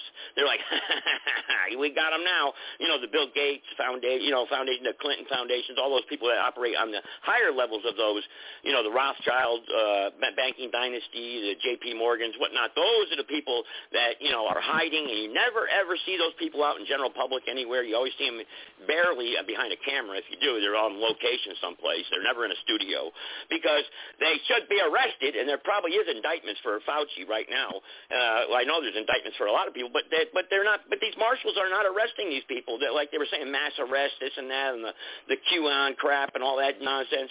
There was indictments uh, uh, for these people, but no, no, but there, but you, how are you going to arrest a criminal in a criminal enterprise that's within a criminal enterprise that's going to hold them in a criminal enterprise? You can't. They own everything. You're not. you know what I mean? It's not going to happen. there, there's been there's been 12,242 deaths this year directly related to the COVID vaccine. There's been 360,000 cases of children 8 to, 8 to 18 who now have heart problems because of the vaccine. Go read the If you've got a documentation child- at yeah. the SRP. Hey, I'm one in Connecticut, I'd like to ask you a question here. Given the fact that the we have an open border on the south, and it's not just the northern triangle of countries from which we are seeing this unprecedented level of illegal immigration into the United States. They're coming from all over the world. Do you have any idea as to how many different variants of COVID are entering the United States every single hour? No, and you'd have to ask Mother Nature to, to, to, to for your for your answer on that because viruses mutate. That's exactly true. Viruses mutate. But what I'm saying is, is the COVID vaccine that they gave 180 million people so far in the United States is going to kill them likely. That's what I'm saying. And we've What's opened it the border. What's it we've going to do to opened us, the border. the ones that didn't get vaccinated? We've opened the border to the south, but we've closed the border to the north. I don't know. Well, like for instance, Yeah. I'm immune. I, Scary. like I That asked somebody scary, that. man. That now know? that is frightening. That is frightening. Well, how do you? You're immune. The people that are immune that haven't gotten it, that just don't get it. Like for instance, I haven't gotten it. I mean, I never wore a mask. I don't wash my hands. I'll tell you right now. I'm, you know, I'm, you know, I, I work outside. I, I go to the gym. I touch everything, and you know, and, and thank God I haven't gotten sick. But I'm just saying, I, you know, I, you think I would have gotten it, and uh, you know, by by their numbers. But you know, if I, what's that called? I'm asymptomatic, or what do they call Uh, that? you may have already gotten it, Joe. You might have just felt bad, slightly bad one day. It doesn't affect everybody the same way. Some people get it and have very mild to no symptoms. You know might what it is? have And now what- antibody. You, you ought to get yourself checked to see if you got the antibodies. For all we know, you might have them. Well, you no, what somebody don't don't me? get yourself don't get yourself checked. What you have now is herd immunity, is what they call it to, to the virus. Do not get yourself checked. You do not want them stick, sticking something up all the way to your brain with with God knows what they have on the end of it. Well, that's true. That is true. But I think Sarge is being more like a hero type okay. of. Uh, yeah, I think Yeah, I used to think if I take maybe. I could be the cure. no, Well, but listen, I- uh, I- you know what it is? I, it's vitamin I D. spoke to this vitamin gentleman D. What last- do I do for a living? I work outside, right? I work outside. Vitamin D. You know, I'm telling you, vitamin D. Yeah, vitamin vit, vitamin D. That, that's right. That that's one of the keys right there. I spoke to this gentleman last night, and he confirmed they used the PCR test. PCR is no way to test for a virus. You could take a PCR test. And you could find Mars in there if you looked hard enough. So that Well, that is not the correct way. There's false pe- positives, false negatives. It's not even close to being accurate, and it, it, it's totally wrong from the word go. But they shut down your bank account and they tell you you got to be vaccinated or you're not coming out of your house. And if you come out of your house, you're going to have a freaking National Guard soldier there or one of these UN super patriots there that look like an AI robot that's six foot ten, 395 pounds of solid, whatever the hell they are, mush, and they're about with their batons and their helmets ready to slam you down to the ground. You know, so I mean, what are you going to do? You're going to take that vaccination, buddy boy, or otherwise you're going no, to I'll tell you what I'm going to do. If anybody comes after at me with a deadly weapon, which happens to be a needle, I am going to use lethal force to protect myself. Yeah, that's great. But like I just told you, you got that six foot ten UN super patriot there that he don't care about Oh, American remember, law. He don't blue hate helmets Americans. make good targets. you know, They ain't as big that's as what we've been training for. we can that's what I've take been telling people. elephants. They're not as big as these people, elephants. let's go to the gym. Elephants down too. Let, let Sarge talk. I can't hear him. Yeah, I was ahead, just saying that uh, you know blue helmets make good targets. We could take down elephants, and these guys ain't as big as elephants. Well, That's right, I put know it way, Sarge. I have no intentions of harming anyway, but if you're coming at me with a deadly weapon, I'm going to protect myself. Well, yeah, you're going to protect yourself. That's great. That sounds good. In theory, that all feels good to us. But you know what? When you are surrounded and your house has tanks on, or, or whatever, whatever they do, because you know they can lock down a neighborhood. Look what they did at the, the Boston bombing. Look what they did to that neighborhood in Boston.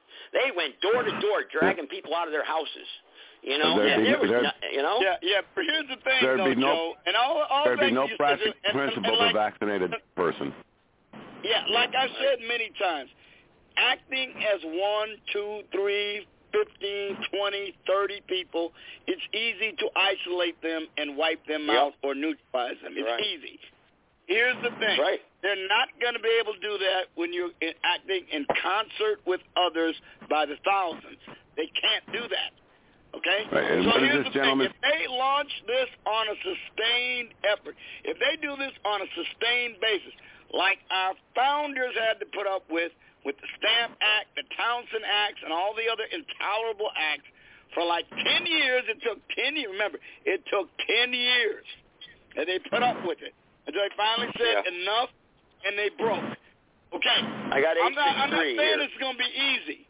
But No, we're going to have to some point realize when the tyranny gets overwhelming, people will Right. start act in concert, and they will not be able to be isolated and defeated so easily. But they, Right, but and the my gentleman last night said they they went around door to door in Long Beach, California, and they gave up because people were resisting it. Well, that yeah, was but a remember, it sample. wasn't That's, that's a sustained. See, this is something they did for a day or two or three, and people say, okay, I'll put up for two or three days. If they start doing this on a sustained basis for months, I don't think we're going to put up with it. There'll be sufficient numbers of us I don't know, will Sarge. I don't know. 863. Let me bring on 863. He's been waiting a while. Go ahead, 863. Evening, Joe. Uh, a day or two ago, you had mentioned something about the emergency broadcast system doing a test Yeah. out there and what was going to happen. Do you remember that? Yeah, yeah, and actually I do have a report on that actually, and I have the actual broadcast. It was suppressed by the uh, technical gods, I guess you could say, and I actually have the actual te- uh, broadcast. Actually, I knew you were going to pull me up on that. That's why I said, man, I hope somebody sends me something on that. but uh, only 12% of the people around the country received it. So they they did they suppressed it. Did anybody watch that broad, broad, uh, broadcast? Did you watch it by any chance, Bert? I didn't even hear anything about it. My phone Okay, well they certainly did. never They went off. it. No, it went off. It went off, They- but it was a regular regular uh, uh, pod, uh, broadcast though. But they, it was just a test. You know what I mean? But uh, they did have it though. Well, They did have fails. it. So yeah, but they only 12% received everything. Hang on, let me see. I So- got it right so here. what were all the- to me. What were all the paranoid people saying was going to happen when this test was initiated? There was some sort of uh, repercussion. Well, Sarge, you want to go into that because we covered that on that show. You you want to maybe you explain it better? You were you were there, like right in the thick of the conversation. Yeah, I remember what he said. What he said was it was going to be the precursor and the announcement to totally shutting down all electronic means of communication and the internet. Remember? Yeah. Yeah. Yes. Yeah, it was and, something and like that didn't that. happen. Yeah. No, and, this and is the I'm reason why nobody that. listens to anything anybody says anymore, and they just show them off as being crazy, and justifiably so. Uh, the Mayan Yeah. calendar and and all this crap that they say, and nobody listens to any of it anymore. And when there actually is going to be a crisis one of these days, nobody's going to listen. It's, it's like the Well, boy that right. cried wolf. You're Yeah. right. You're absolutely And correct. And, And, and we are, we do have some crises that we are uh, face to yeah, face what with we right got now. is bad enough. I And- don't think we need to exaggerate anything. What's happening right Yeah, now is it- bad enough. And and these Yeah. are legitimate, and everybody's like, no, no, no, I'm just going to go to work and I'm going to take my boat launch it today and go camping. I mean, these people, I mean, it's no wonder why. And both sides, Democrats and Republicans, are the ones perpetuating this nonsense. But Mhm. it's like devil devil's advocate between the two of them, and and people are just showing it off like it's nothing. You tell them a city's Yeah. burning on the other side of America, nah, oh, well, I don't care. It's not me. They don't care. And this is why America's going to hell in a handbasket. So people need to come to terms with reality of, of this. You know, But 50 don't years forget, ago, if, uh, so if, many people get Portland much of their burning, information from the internet. There's a vigorous effort to censor and go along with the government wants them to allow to be published and disseminated. And I think it's really starting to succeed to a great extent. well, the government is well, out of is- control. I think everybody can agree on that. The FBI Yeah, is out of control. I just read an article on them today of them going around and seizing people's, uh, what is it, those safety deposit boxes? It was just on the news today. They're going Yeah. around. They went and seized 40 safety deposit boxes on an FBI raid. They totally ignored what the federal judge put in the warrants, and then they got a federal judge to side with the plaintiffs on that case. They're out of control. They just oh and no, whatever that's that's unconstitutional right there. Oh yeah, that's that's not right. Oh my Add it God! I to mean, the list. Add it to the Yeah. list of unconstitutionality that just seems Yeah. to get ignored. Now they got Yeah, their right. eye, mouths watering to go after people's 401ks and their pensions right now. They are plotting vigorously behind the scenes to go after your shit. They want it all. They want to bring it all under their under their roof. Complete totalitarian control. They Well, I just got gotta every figure out how to dollars do in it without cash. without getting everybody up in arms over it. I sent Eddie the uh, in cash seized and, and an unknown amount of money in precious metals. in the hundreds of millions of Yeah. dollars in precious metals. Well, they did. Bloomberg. What did, what did he say the other night? Bloomberg did a one what two point nine tr- trillion dollar transfer or something. Uh, Sarge. He was saying I didn't Yeah. catch it because I was monitoring the call board, but I sent Eddie Burt the uh, the the uh, the uh, what had happened to the broadcast, and then I sent another link to the actual what they did broadcast and podcast, and there was also that they're activating a lot of the FEMA camps that they built years ago. And uh, see, they took it down the internet. They don't, they don't let this stuff stay long. Uh, this link is already down. Um, but but they uh, they they are they they began activating the uh, FEMA camps. Uh, and they're actually they're they're being activated, meaning that there's staff in there now and there's movement in them. There was not movement for like much six seven years now, you know. Except you know you get the local maintenance truck that goes in there or the inspection guy, but now they're fully staffed, and I'll have those locations probably later on tonight or within the next day or two of the exact locations. So if anybody wants to verify them and check them out and see if I'm bulling, you can go right ahead and do it. But I'll tell you right now, don't get too close to them. You may get yanked in there, you know. But uh, there they are, and people know those places, those Rex 84 camps do exist. They do exist. Operation Garden Plot, all that stuff from years ago, that was all true. And uh, I think Hal Turner, he uh, exposed that, right, uh, Connecticut? I mean, even though he was an FBI informant, but he was uh, he exposed that, and they, you know, when they sold him out and threw him threw his ass in jail for a little while. But you know, uh, Hal Turner, I don't know if you remember Hal Turner or not, uh, or anybody remembers Hal Turner by any chance, but uh, he was from New Jersey, a, po- a, r- a radio show host. Yeah, that was a Um, while that back. we went yeah, after all he, that he was stuff. real Yeah, outspoken. yeah. Yeah, I remember him. Yeah. I remember him. I got three one four wants to jump in here too, so that's good. I could take a couple more, and then uh, we get a little bit too crowded here. Go ahead, three one four. Yeah, what happened to all the radios and stuff going to blow up the other day? I told my friends that they I've been the laughing stock of the damn neighborhood. I ain't used to that. Listen, I just covered hurt that. my Bert just- reputation. Bert just brought that up. Only 12 percent percent of the people in this country received the actual message, and the actual message I did send it out to a few people because I received it, and it had to do with a lot of the. Uh, the COVID stuff and the activation of these uh, FEMA camp, uh, uh, camps or whatever. I don't like calling them camps. They're they're just they're they're uh, uh, what do you call them? Compounds, I guess you could say. You know, they're designated areas. They're, they're FEMA locations, emergency uh, locations that they have, the uh, Federal How did you Emergency receive it? Management Agency. So uh, you know, why are they How did activating them? For what? How did you So So only 12%. Those are the people on their list. Well, there you go. There you go. That could be it. You don't know. You don't know. You just don't know why. You know. I mean, I I didn't ask. I, you know, I don't ask because I don't want to get involved with that clique anymore. They just send that crap to me and I read it. You know, and then I send it out. And I be careful who I send it to because I don't want to get them in trouble. You know. So I don't ask their questions because then they want to start talking to you, and I'm like, whoa, you know. The next thing I know, I'm, my, my computer's flashing and clicking and this and that, you know. So uh, Well, but, I, uh, I'll tell you, the first time I got acquainted with FEMA, I was in the National Guard. Uh, they called us up to go to Camp McCoy to deal with the Mariel boat lift. Do any of y'all remember that? When they had all those Cubans coming, when the Castro emptied his jails and sent over boatloads of Oh, Cuban yeah. criminals. that was the early '80s. I was just a Yeah, I little was, boy. saying, yeah, I was yeah. at Camp McCoy, and they were saying things like there was no real violence going on. Now, the family units were okay. They were mostly decent people who were looking just to get away from Castro's communism. But the single young men, they were out and out felons, man. I mean, in the word, there were three homicides when I was there for two weeks. Three. I saw the bodies. And, they, and and all the while, the public official was saying nobody's getting killed. Yeah, see, I, I can't open none of this stuff up nowhere. They took it down off the internet. There's so it's all everybody that sent me something, so it's gone. It, the link won't open. But uh, and they sent this to me on my phone too. Um, but uh, yeah, I mean, I don't know. I don't know. You know, this guy, the governor, he stands by, by what he says, and he's all he's. I'll tell you what, Bert, that guy that comes on, that Jim Carpenter, he's pretty much on the money. He predicted January 6th. I know that. Uh, he predicted the banker bailout. I remember that. I mean, so he's you know he's pretty much on the money.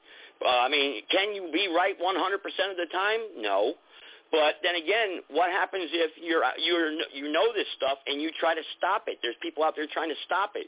You know, so for the greater good, I'm thankfully it didn't happen. I'm glad it didn't happen. You know, the way they said it was going to happen. I mean, you know, but it was good to hey, we had a lot of people freaking watching though, didn't we? Oh, you know, Well, I'm not real big on the whole the whole Nostradamus effect. I think the prophecy Yeah. was a a man in a blue hat would would uh, lead lead the world for two years and be uh, exterminated at some point. It would plunge the world into world war for 28 or 29 years. I'm going to walk around wearing a blue hat and get a bunch of blow up dolls and put helium in them, and people can think it's Well, I'll tell you what. What about the interview you know, last night with the health department? You can't fake that one, man. And that guy didn't know we were on the radio interviewing him. So that was all genuine right there. He thought we were in a private conversation, you know. So he was just spouting off at the ass. I mean, talking about if you got a cell phone, you give up your rights. You lost your rights just because you got a cell phone. What's up with that? well, they can track That's our local government. phone. Well, they're at least what he provided exactly a what I said they pretext were for gonna do. taking away your rights. At least he did it. Hell, they're not even providing a pretext anymore. They just tell us we got to submit. Yeah, yeah. They're, Well, they're anyway, going to do exactly what I said they were going to do, Joe. You don't Yeah, have to be yeah. a prophet to realize that. I, what did I say? Uh, I said it what six months to a year ago. They're going to make your Yeah. life inconvenient. They're not going to let you get on a plane. They're not going to let you go in a store. Just like before they came out with cell phones. Now everybody's got to have one. It's a necessity. Yeah. Old days we used Yeah. to have to go knock on somebody's door if we broke down. Here we are. They're Yeah. going to make your life tough. Yep. Yeah, Remember just like those days? Social Security numbers will never be used for identification. Well, we got that ship done sailed, ain't it? Yeah, uh, it says it on the back of your card, doesn't it? People from the, that are born from 69 and under, your your your Social Security number shall not be used for identification purposes. I mean, uh, if anybody well, remember- duh. you know, well, you know, well, Oh, what a joke, right?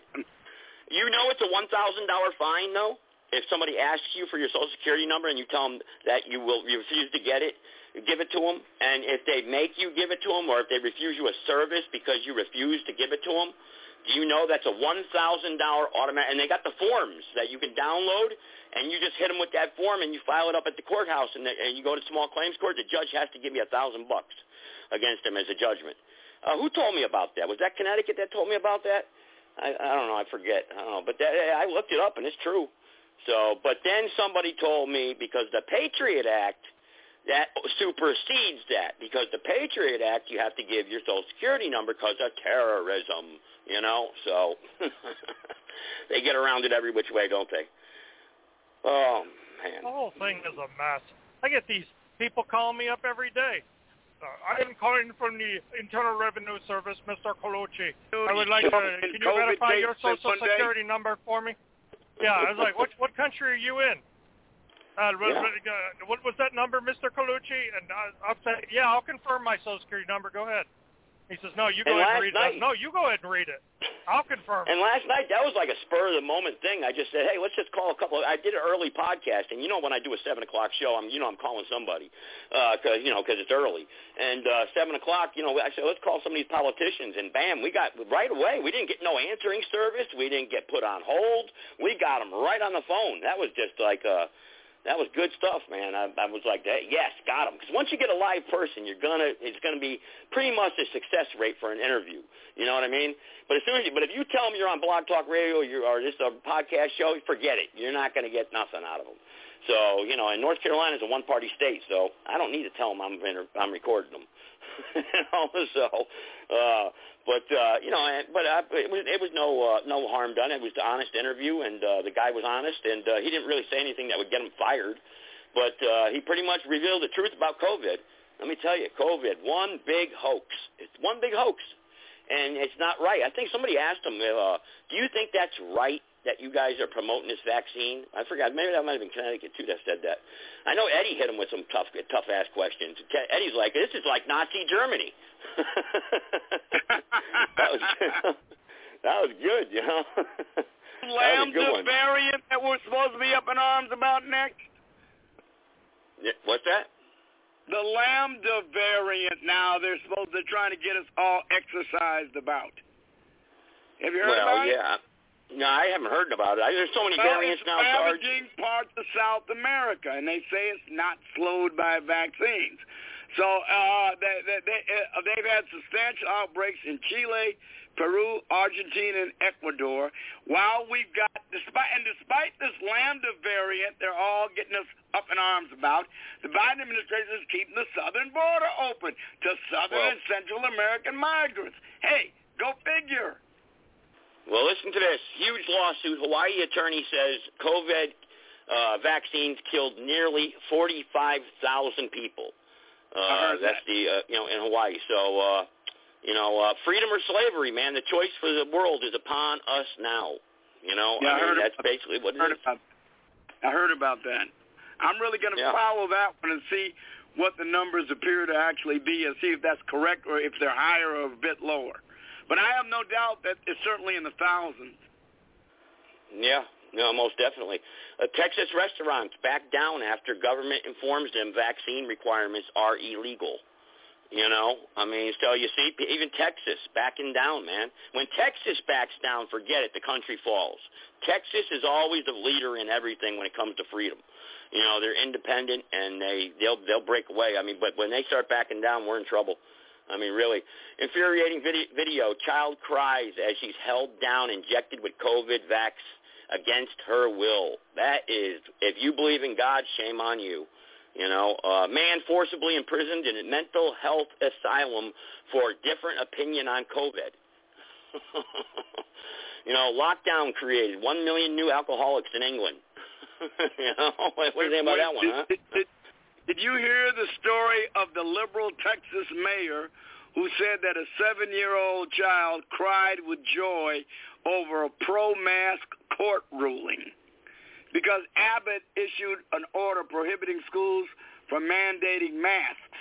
And this is on the Morning Joe show on MSNBC. And at one point, there's a contributor there who asked what the response from the parents had been. And this mayor, Mayor Ron Nirenberg, said he'd been overwhelmed by hearing from parents in tears of joy in response to the news of the court ruling. And then he added this. I had someone tell me yesterday that their seven-year-old daughter cried when she heard the ruling because she felt like somebody was caring about them and their health. Man, this is all propaganda. It sure is. It sure is. Well, H.R. 4989 to direct the Secretary of Homeland Security to ensure that any individual traveling on a flight that departs from or arrives to an airport inside the United States or a territory of the United States is fully vaccinated against COVID-19 and for other purposes. Right there. There you got it right there. That's from the Biden administration. That's the latest right there. Um, you know, so that's it. You want to travel in the United States? H.R. 4980, 117th Congress. There you go. They're going to be uh, talking about that, I guess. So uh, that's that's sad, man. I mean, uh, you know, you got to have it. So I don't know what Connecticut's talking about. You know, you, you know, you, yeah, you're going to defend yourself. I got Uh, you, but uh, you know. By the way, did you hear about the that? uh, coronavirus spike in Martha's Vineyard after Obama's 60th birthday party? Well, The. Daily What do you Mail is reporting that 63 people on Martha's Vineyard have tested positive, which is the highest number of cases in a week on the island since April. And it's right Well- after Obama's birthday bash with no Biden administration. Listen to this. The Biden administration had promised to share framework for verification systems, but ultimately left them all to the private sector and local government governments. We we know that because last night they told us that. In part because of the political sensitivities. Still, while more sev- uh, severe measures such as mandating vac- vaccines for interstate travel or changing how the federal government re- reimburses treatment for those who are unvaccinated and become ill with COVID-19 have been discussed. The administration worried that they would be too polarizing for, for the moment. Uh, saying the administration is worried the policy would be too polarizing for the moment suggests they will likely change their mind in the near future. For now, the White House has is, uh, is satisfied with mandating all federal employees and all military members to get the jab. The AP article also stated, but even as Biden becomes more aggressive, he has refrained from using all his powers to pressure Americans to get vaccinated. Uh, he's held off for the uh, instance on proposals to require vaccinations for all air travelers. What they're going to do, Sarge, is they're going to come out with another stimulus check to to uh, dumb down the American population to take uh, you know to soften them up for the for the uh, mandated vaccination. That's what they're going to do. Oh, wait a minute! I got a, I got a new hot one right off the presses for you, Joe. Have you heard about the fourth corona vaccine that's headed for the United States? And guess what? They're saying that Who made this it? shot Israel? could end the pandemic. It's called Covovax. Who made it? Israel? No, well, George. it's developed in India. Uh, Oh, boy. George. It's the Indian brand name for Novavax. And it's an American company that developed it in India. And uh, what You they're know, uh, saying is this is what they're saying about it. They're saying that um, researchers from 113 sites across the country assessed 29,000 infected patients. Results of the study showed it was 100% effective against the original SARS-CoV-2 and 93% against the Alpha and Delta strains, both of which are on the WHO's organizations of variants of concern. Now, here's what they say is so special about it. They say they're producing a protein that is immunogenic, which seems to be a stable part of the coronavirus as the virus mutates. So, they got a new one for us, and they got a new thing to allay our fears. And it's coming Yeah. to a clinic near you. Yeah, well, li- Oh, we'll sure listen to this one. The show last night. Go back and listen to it, and and let's listen to what someone who supposedly knows said. He said they replicate it 65 times for a PCR test. I've said it over and over again for the past year. PCR is not the way to test for a virus. And when they use PCR, they're only supposed to replicate it 25 times. When you replicate it 65 times, you can find Mars in there. So people that test positive, that's a false positive because the testing is all wrong. Yeah. Well, and by the go. way, this new virus, this new vaccine still has the goddamn spike protein, which is causing all the blood clots that's gotten people that have to have their limbs amputated Well, and look, having heart the- problems. Jess, uh, this is my prediction right here. In the next couple of weeks, you guys who are truckers out there, or travelers around, uh, you know, like I said, I don't travel the highways much.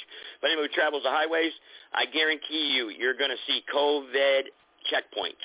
All right, checkpoints. They're not going to be mandatory to make you take a shot. They're just going to be checking to see if you've been vaccinated because they're going to go around to see how the traveling is around the roads. You're DHS is going to be setting up checkpoints. Watch next couple of weeks. Mark my words.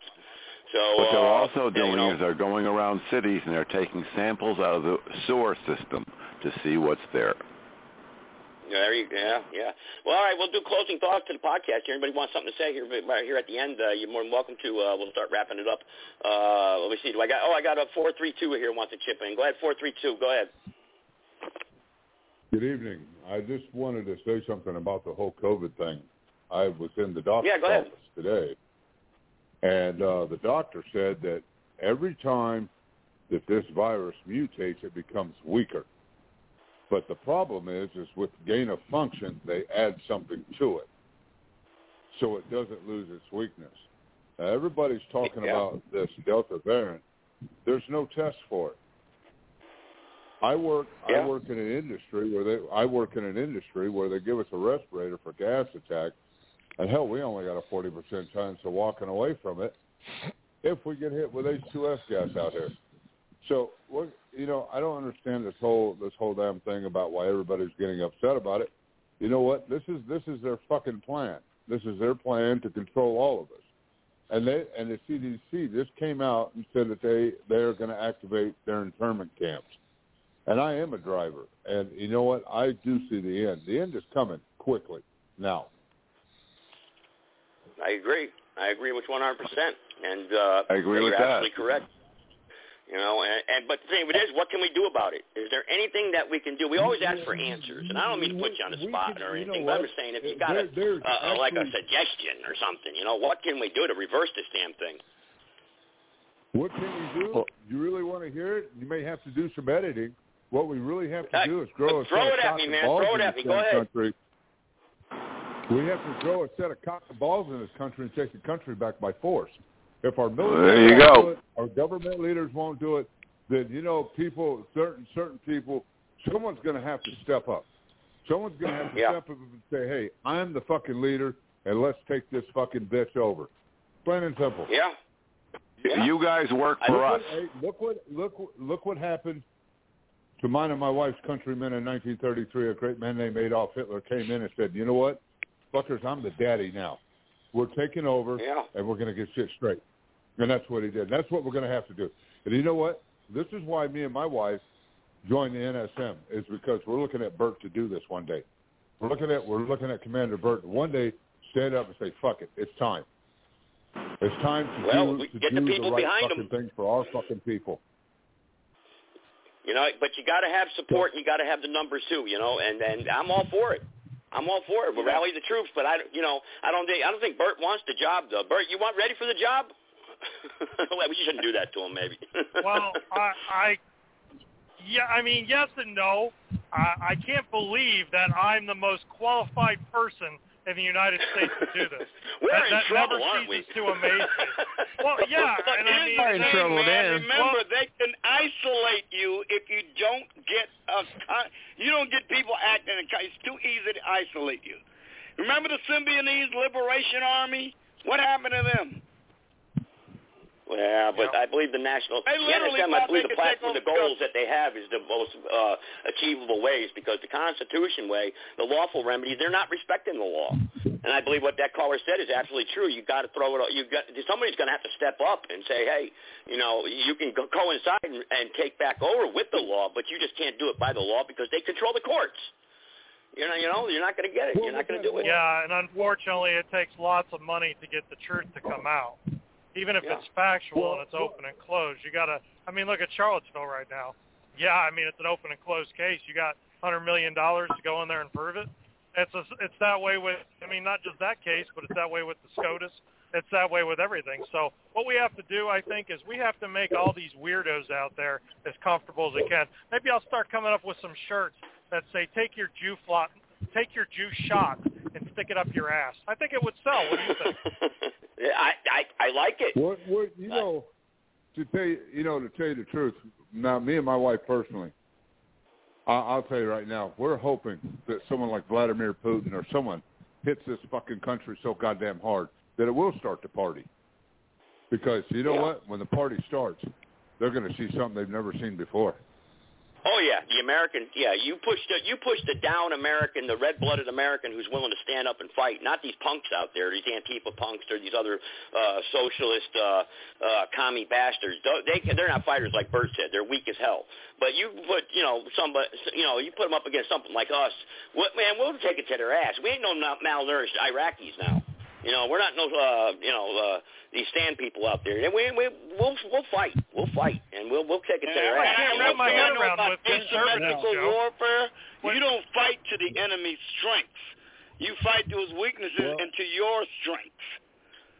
So if, you know, I- I, I- I, it, I'm- you know, I'm gonna- and that's one thing that many of us who understand the nature of things know what has to be done. All right, man. I got to wrap I'm it up. gonna Everybody correct- goes down I'm- the line. I'm Go going- four, three, two. Go ahead. You talk first. Go ahead. Well, I'm going to correct you about the sand people. The Afghanis, let me tell you something. I have a lot of respect for them because I've worked, I've worked around them. I have a lot of respect for the Afghanis because you know what? Those little fucking sand bastards, after 30 years of us being over there, you know what? They took back over their country. They kicked the fucking Soviets out. They've been kicking That's everybody's ass with a That's true. with a simple thing, simple thing called fourth generation warfare. The Vietnamese did it. My uncle was a force reconnaissance marine. He'll tell you the same damn thing. The Vietnamese whooped our ass.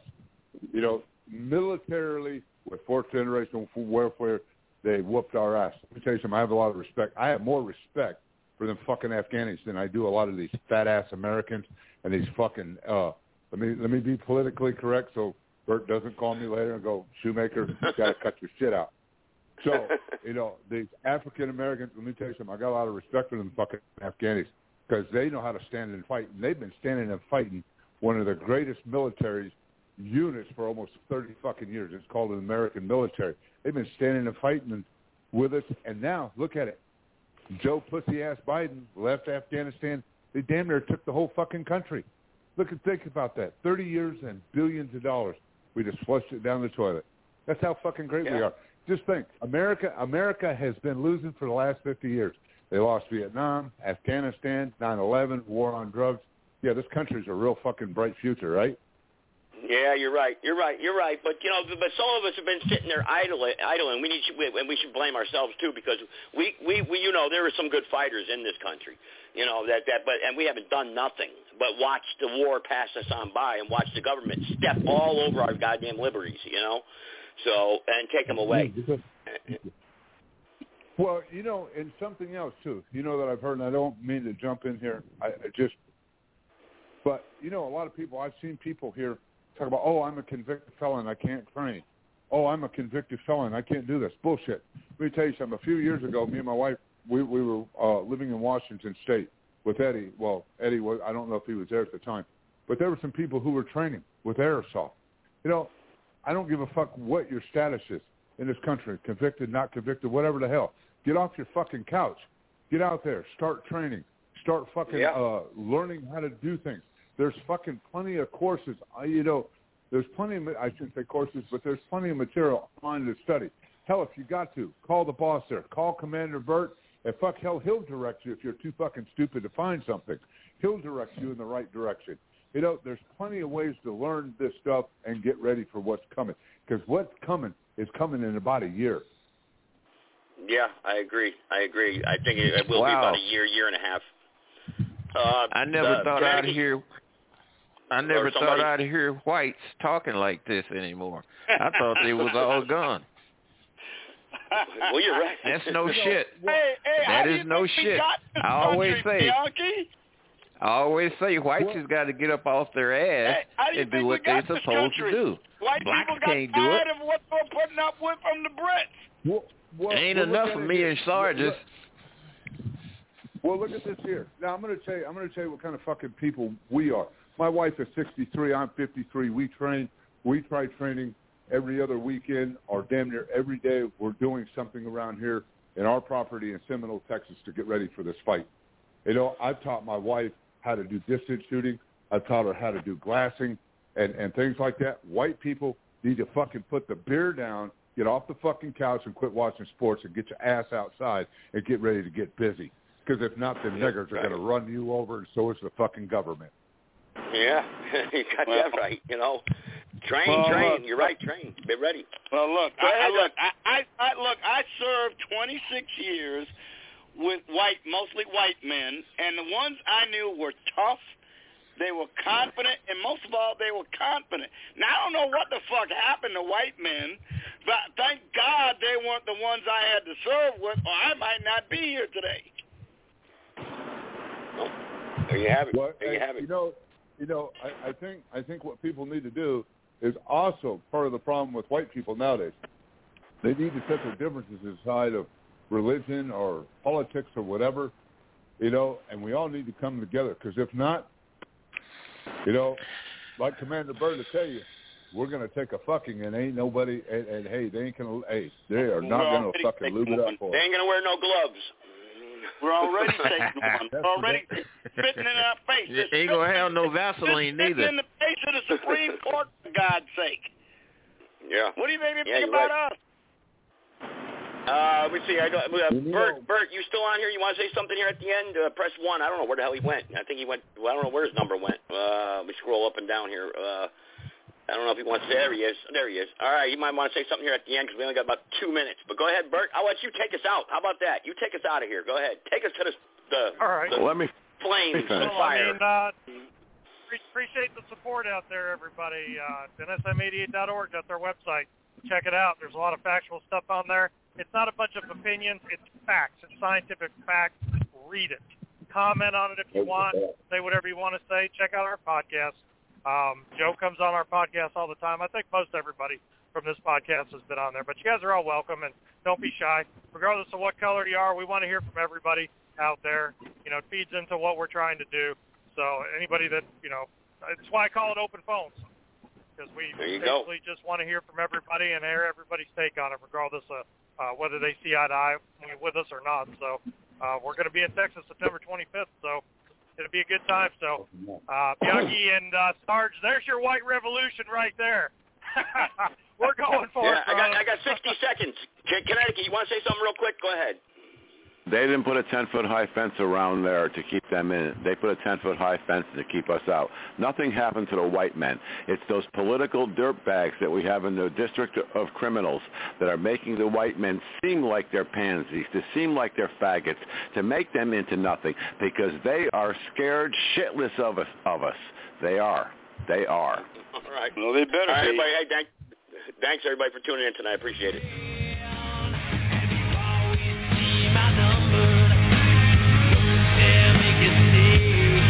But we are making a stand, and we're waking everybody up that 9/11 was an inside job, and you are the minority.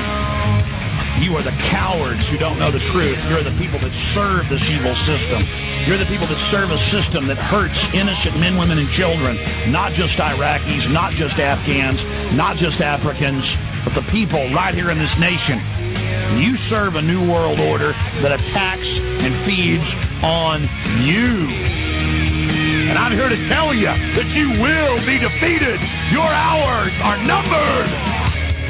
We've got the energy. We've got the life force. All you've got is evil backing you up. All you've got is greed and liking to look at yourself in the mirror. Because deep down, the New World Order is a pot-bellied, chicken-necked ninny. And all the armor and all the weapons are nothing. You are nothing compared to good. You are nothing compared to life. And you will be defeated.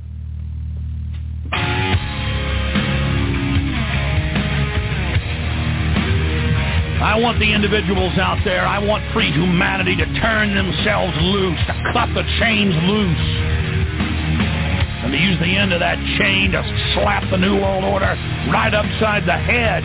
You've got the power. You want to know going to defeat the New World Order? It is you. You're the individuals that are going to be able to defeat this system. You're the individuals that are going to be able to take down the New World Order. It doesn't matter if Ron Paul wins. It doesn't matter if they rig the election. What matters is, is that we're starting to stand up. We're starting to move. We're starting to find our legs. We're starting to build our muscles. We're starting to realize that we do have power and we can work together and we can take action and that the naysayers are a pack of weak liars who have never had any successes in their life and who are upset and frustrated to see us beginning to have victories against tyranny. They don't have any respect for themselves. They don't have any vision. And they don't have any will. And they sure don't have any of the power that shines out of God's soul and energizes all life in the universe. They have wed themselves to death, and they will crumble, and they will fall, and for eternity we wed ourselves to life and to everything good and everything that flows from it.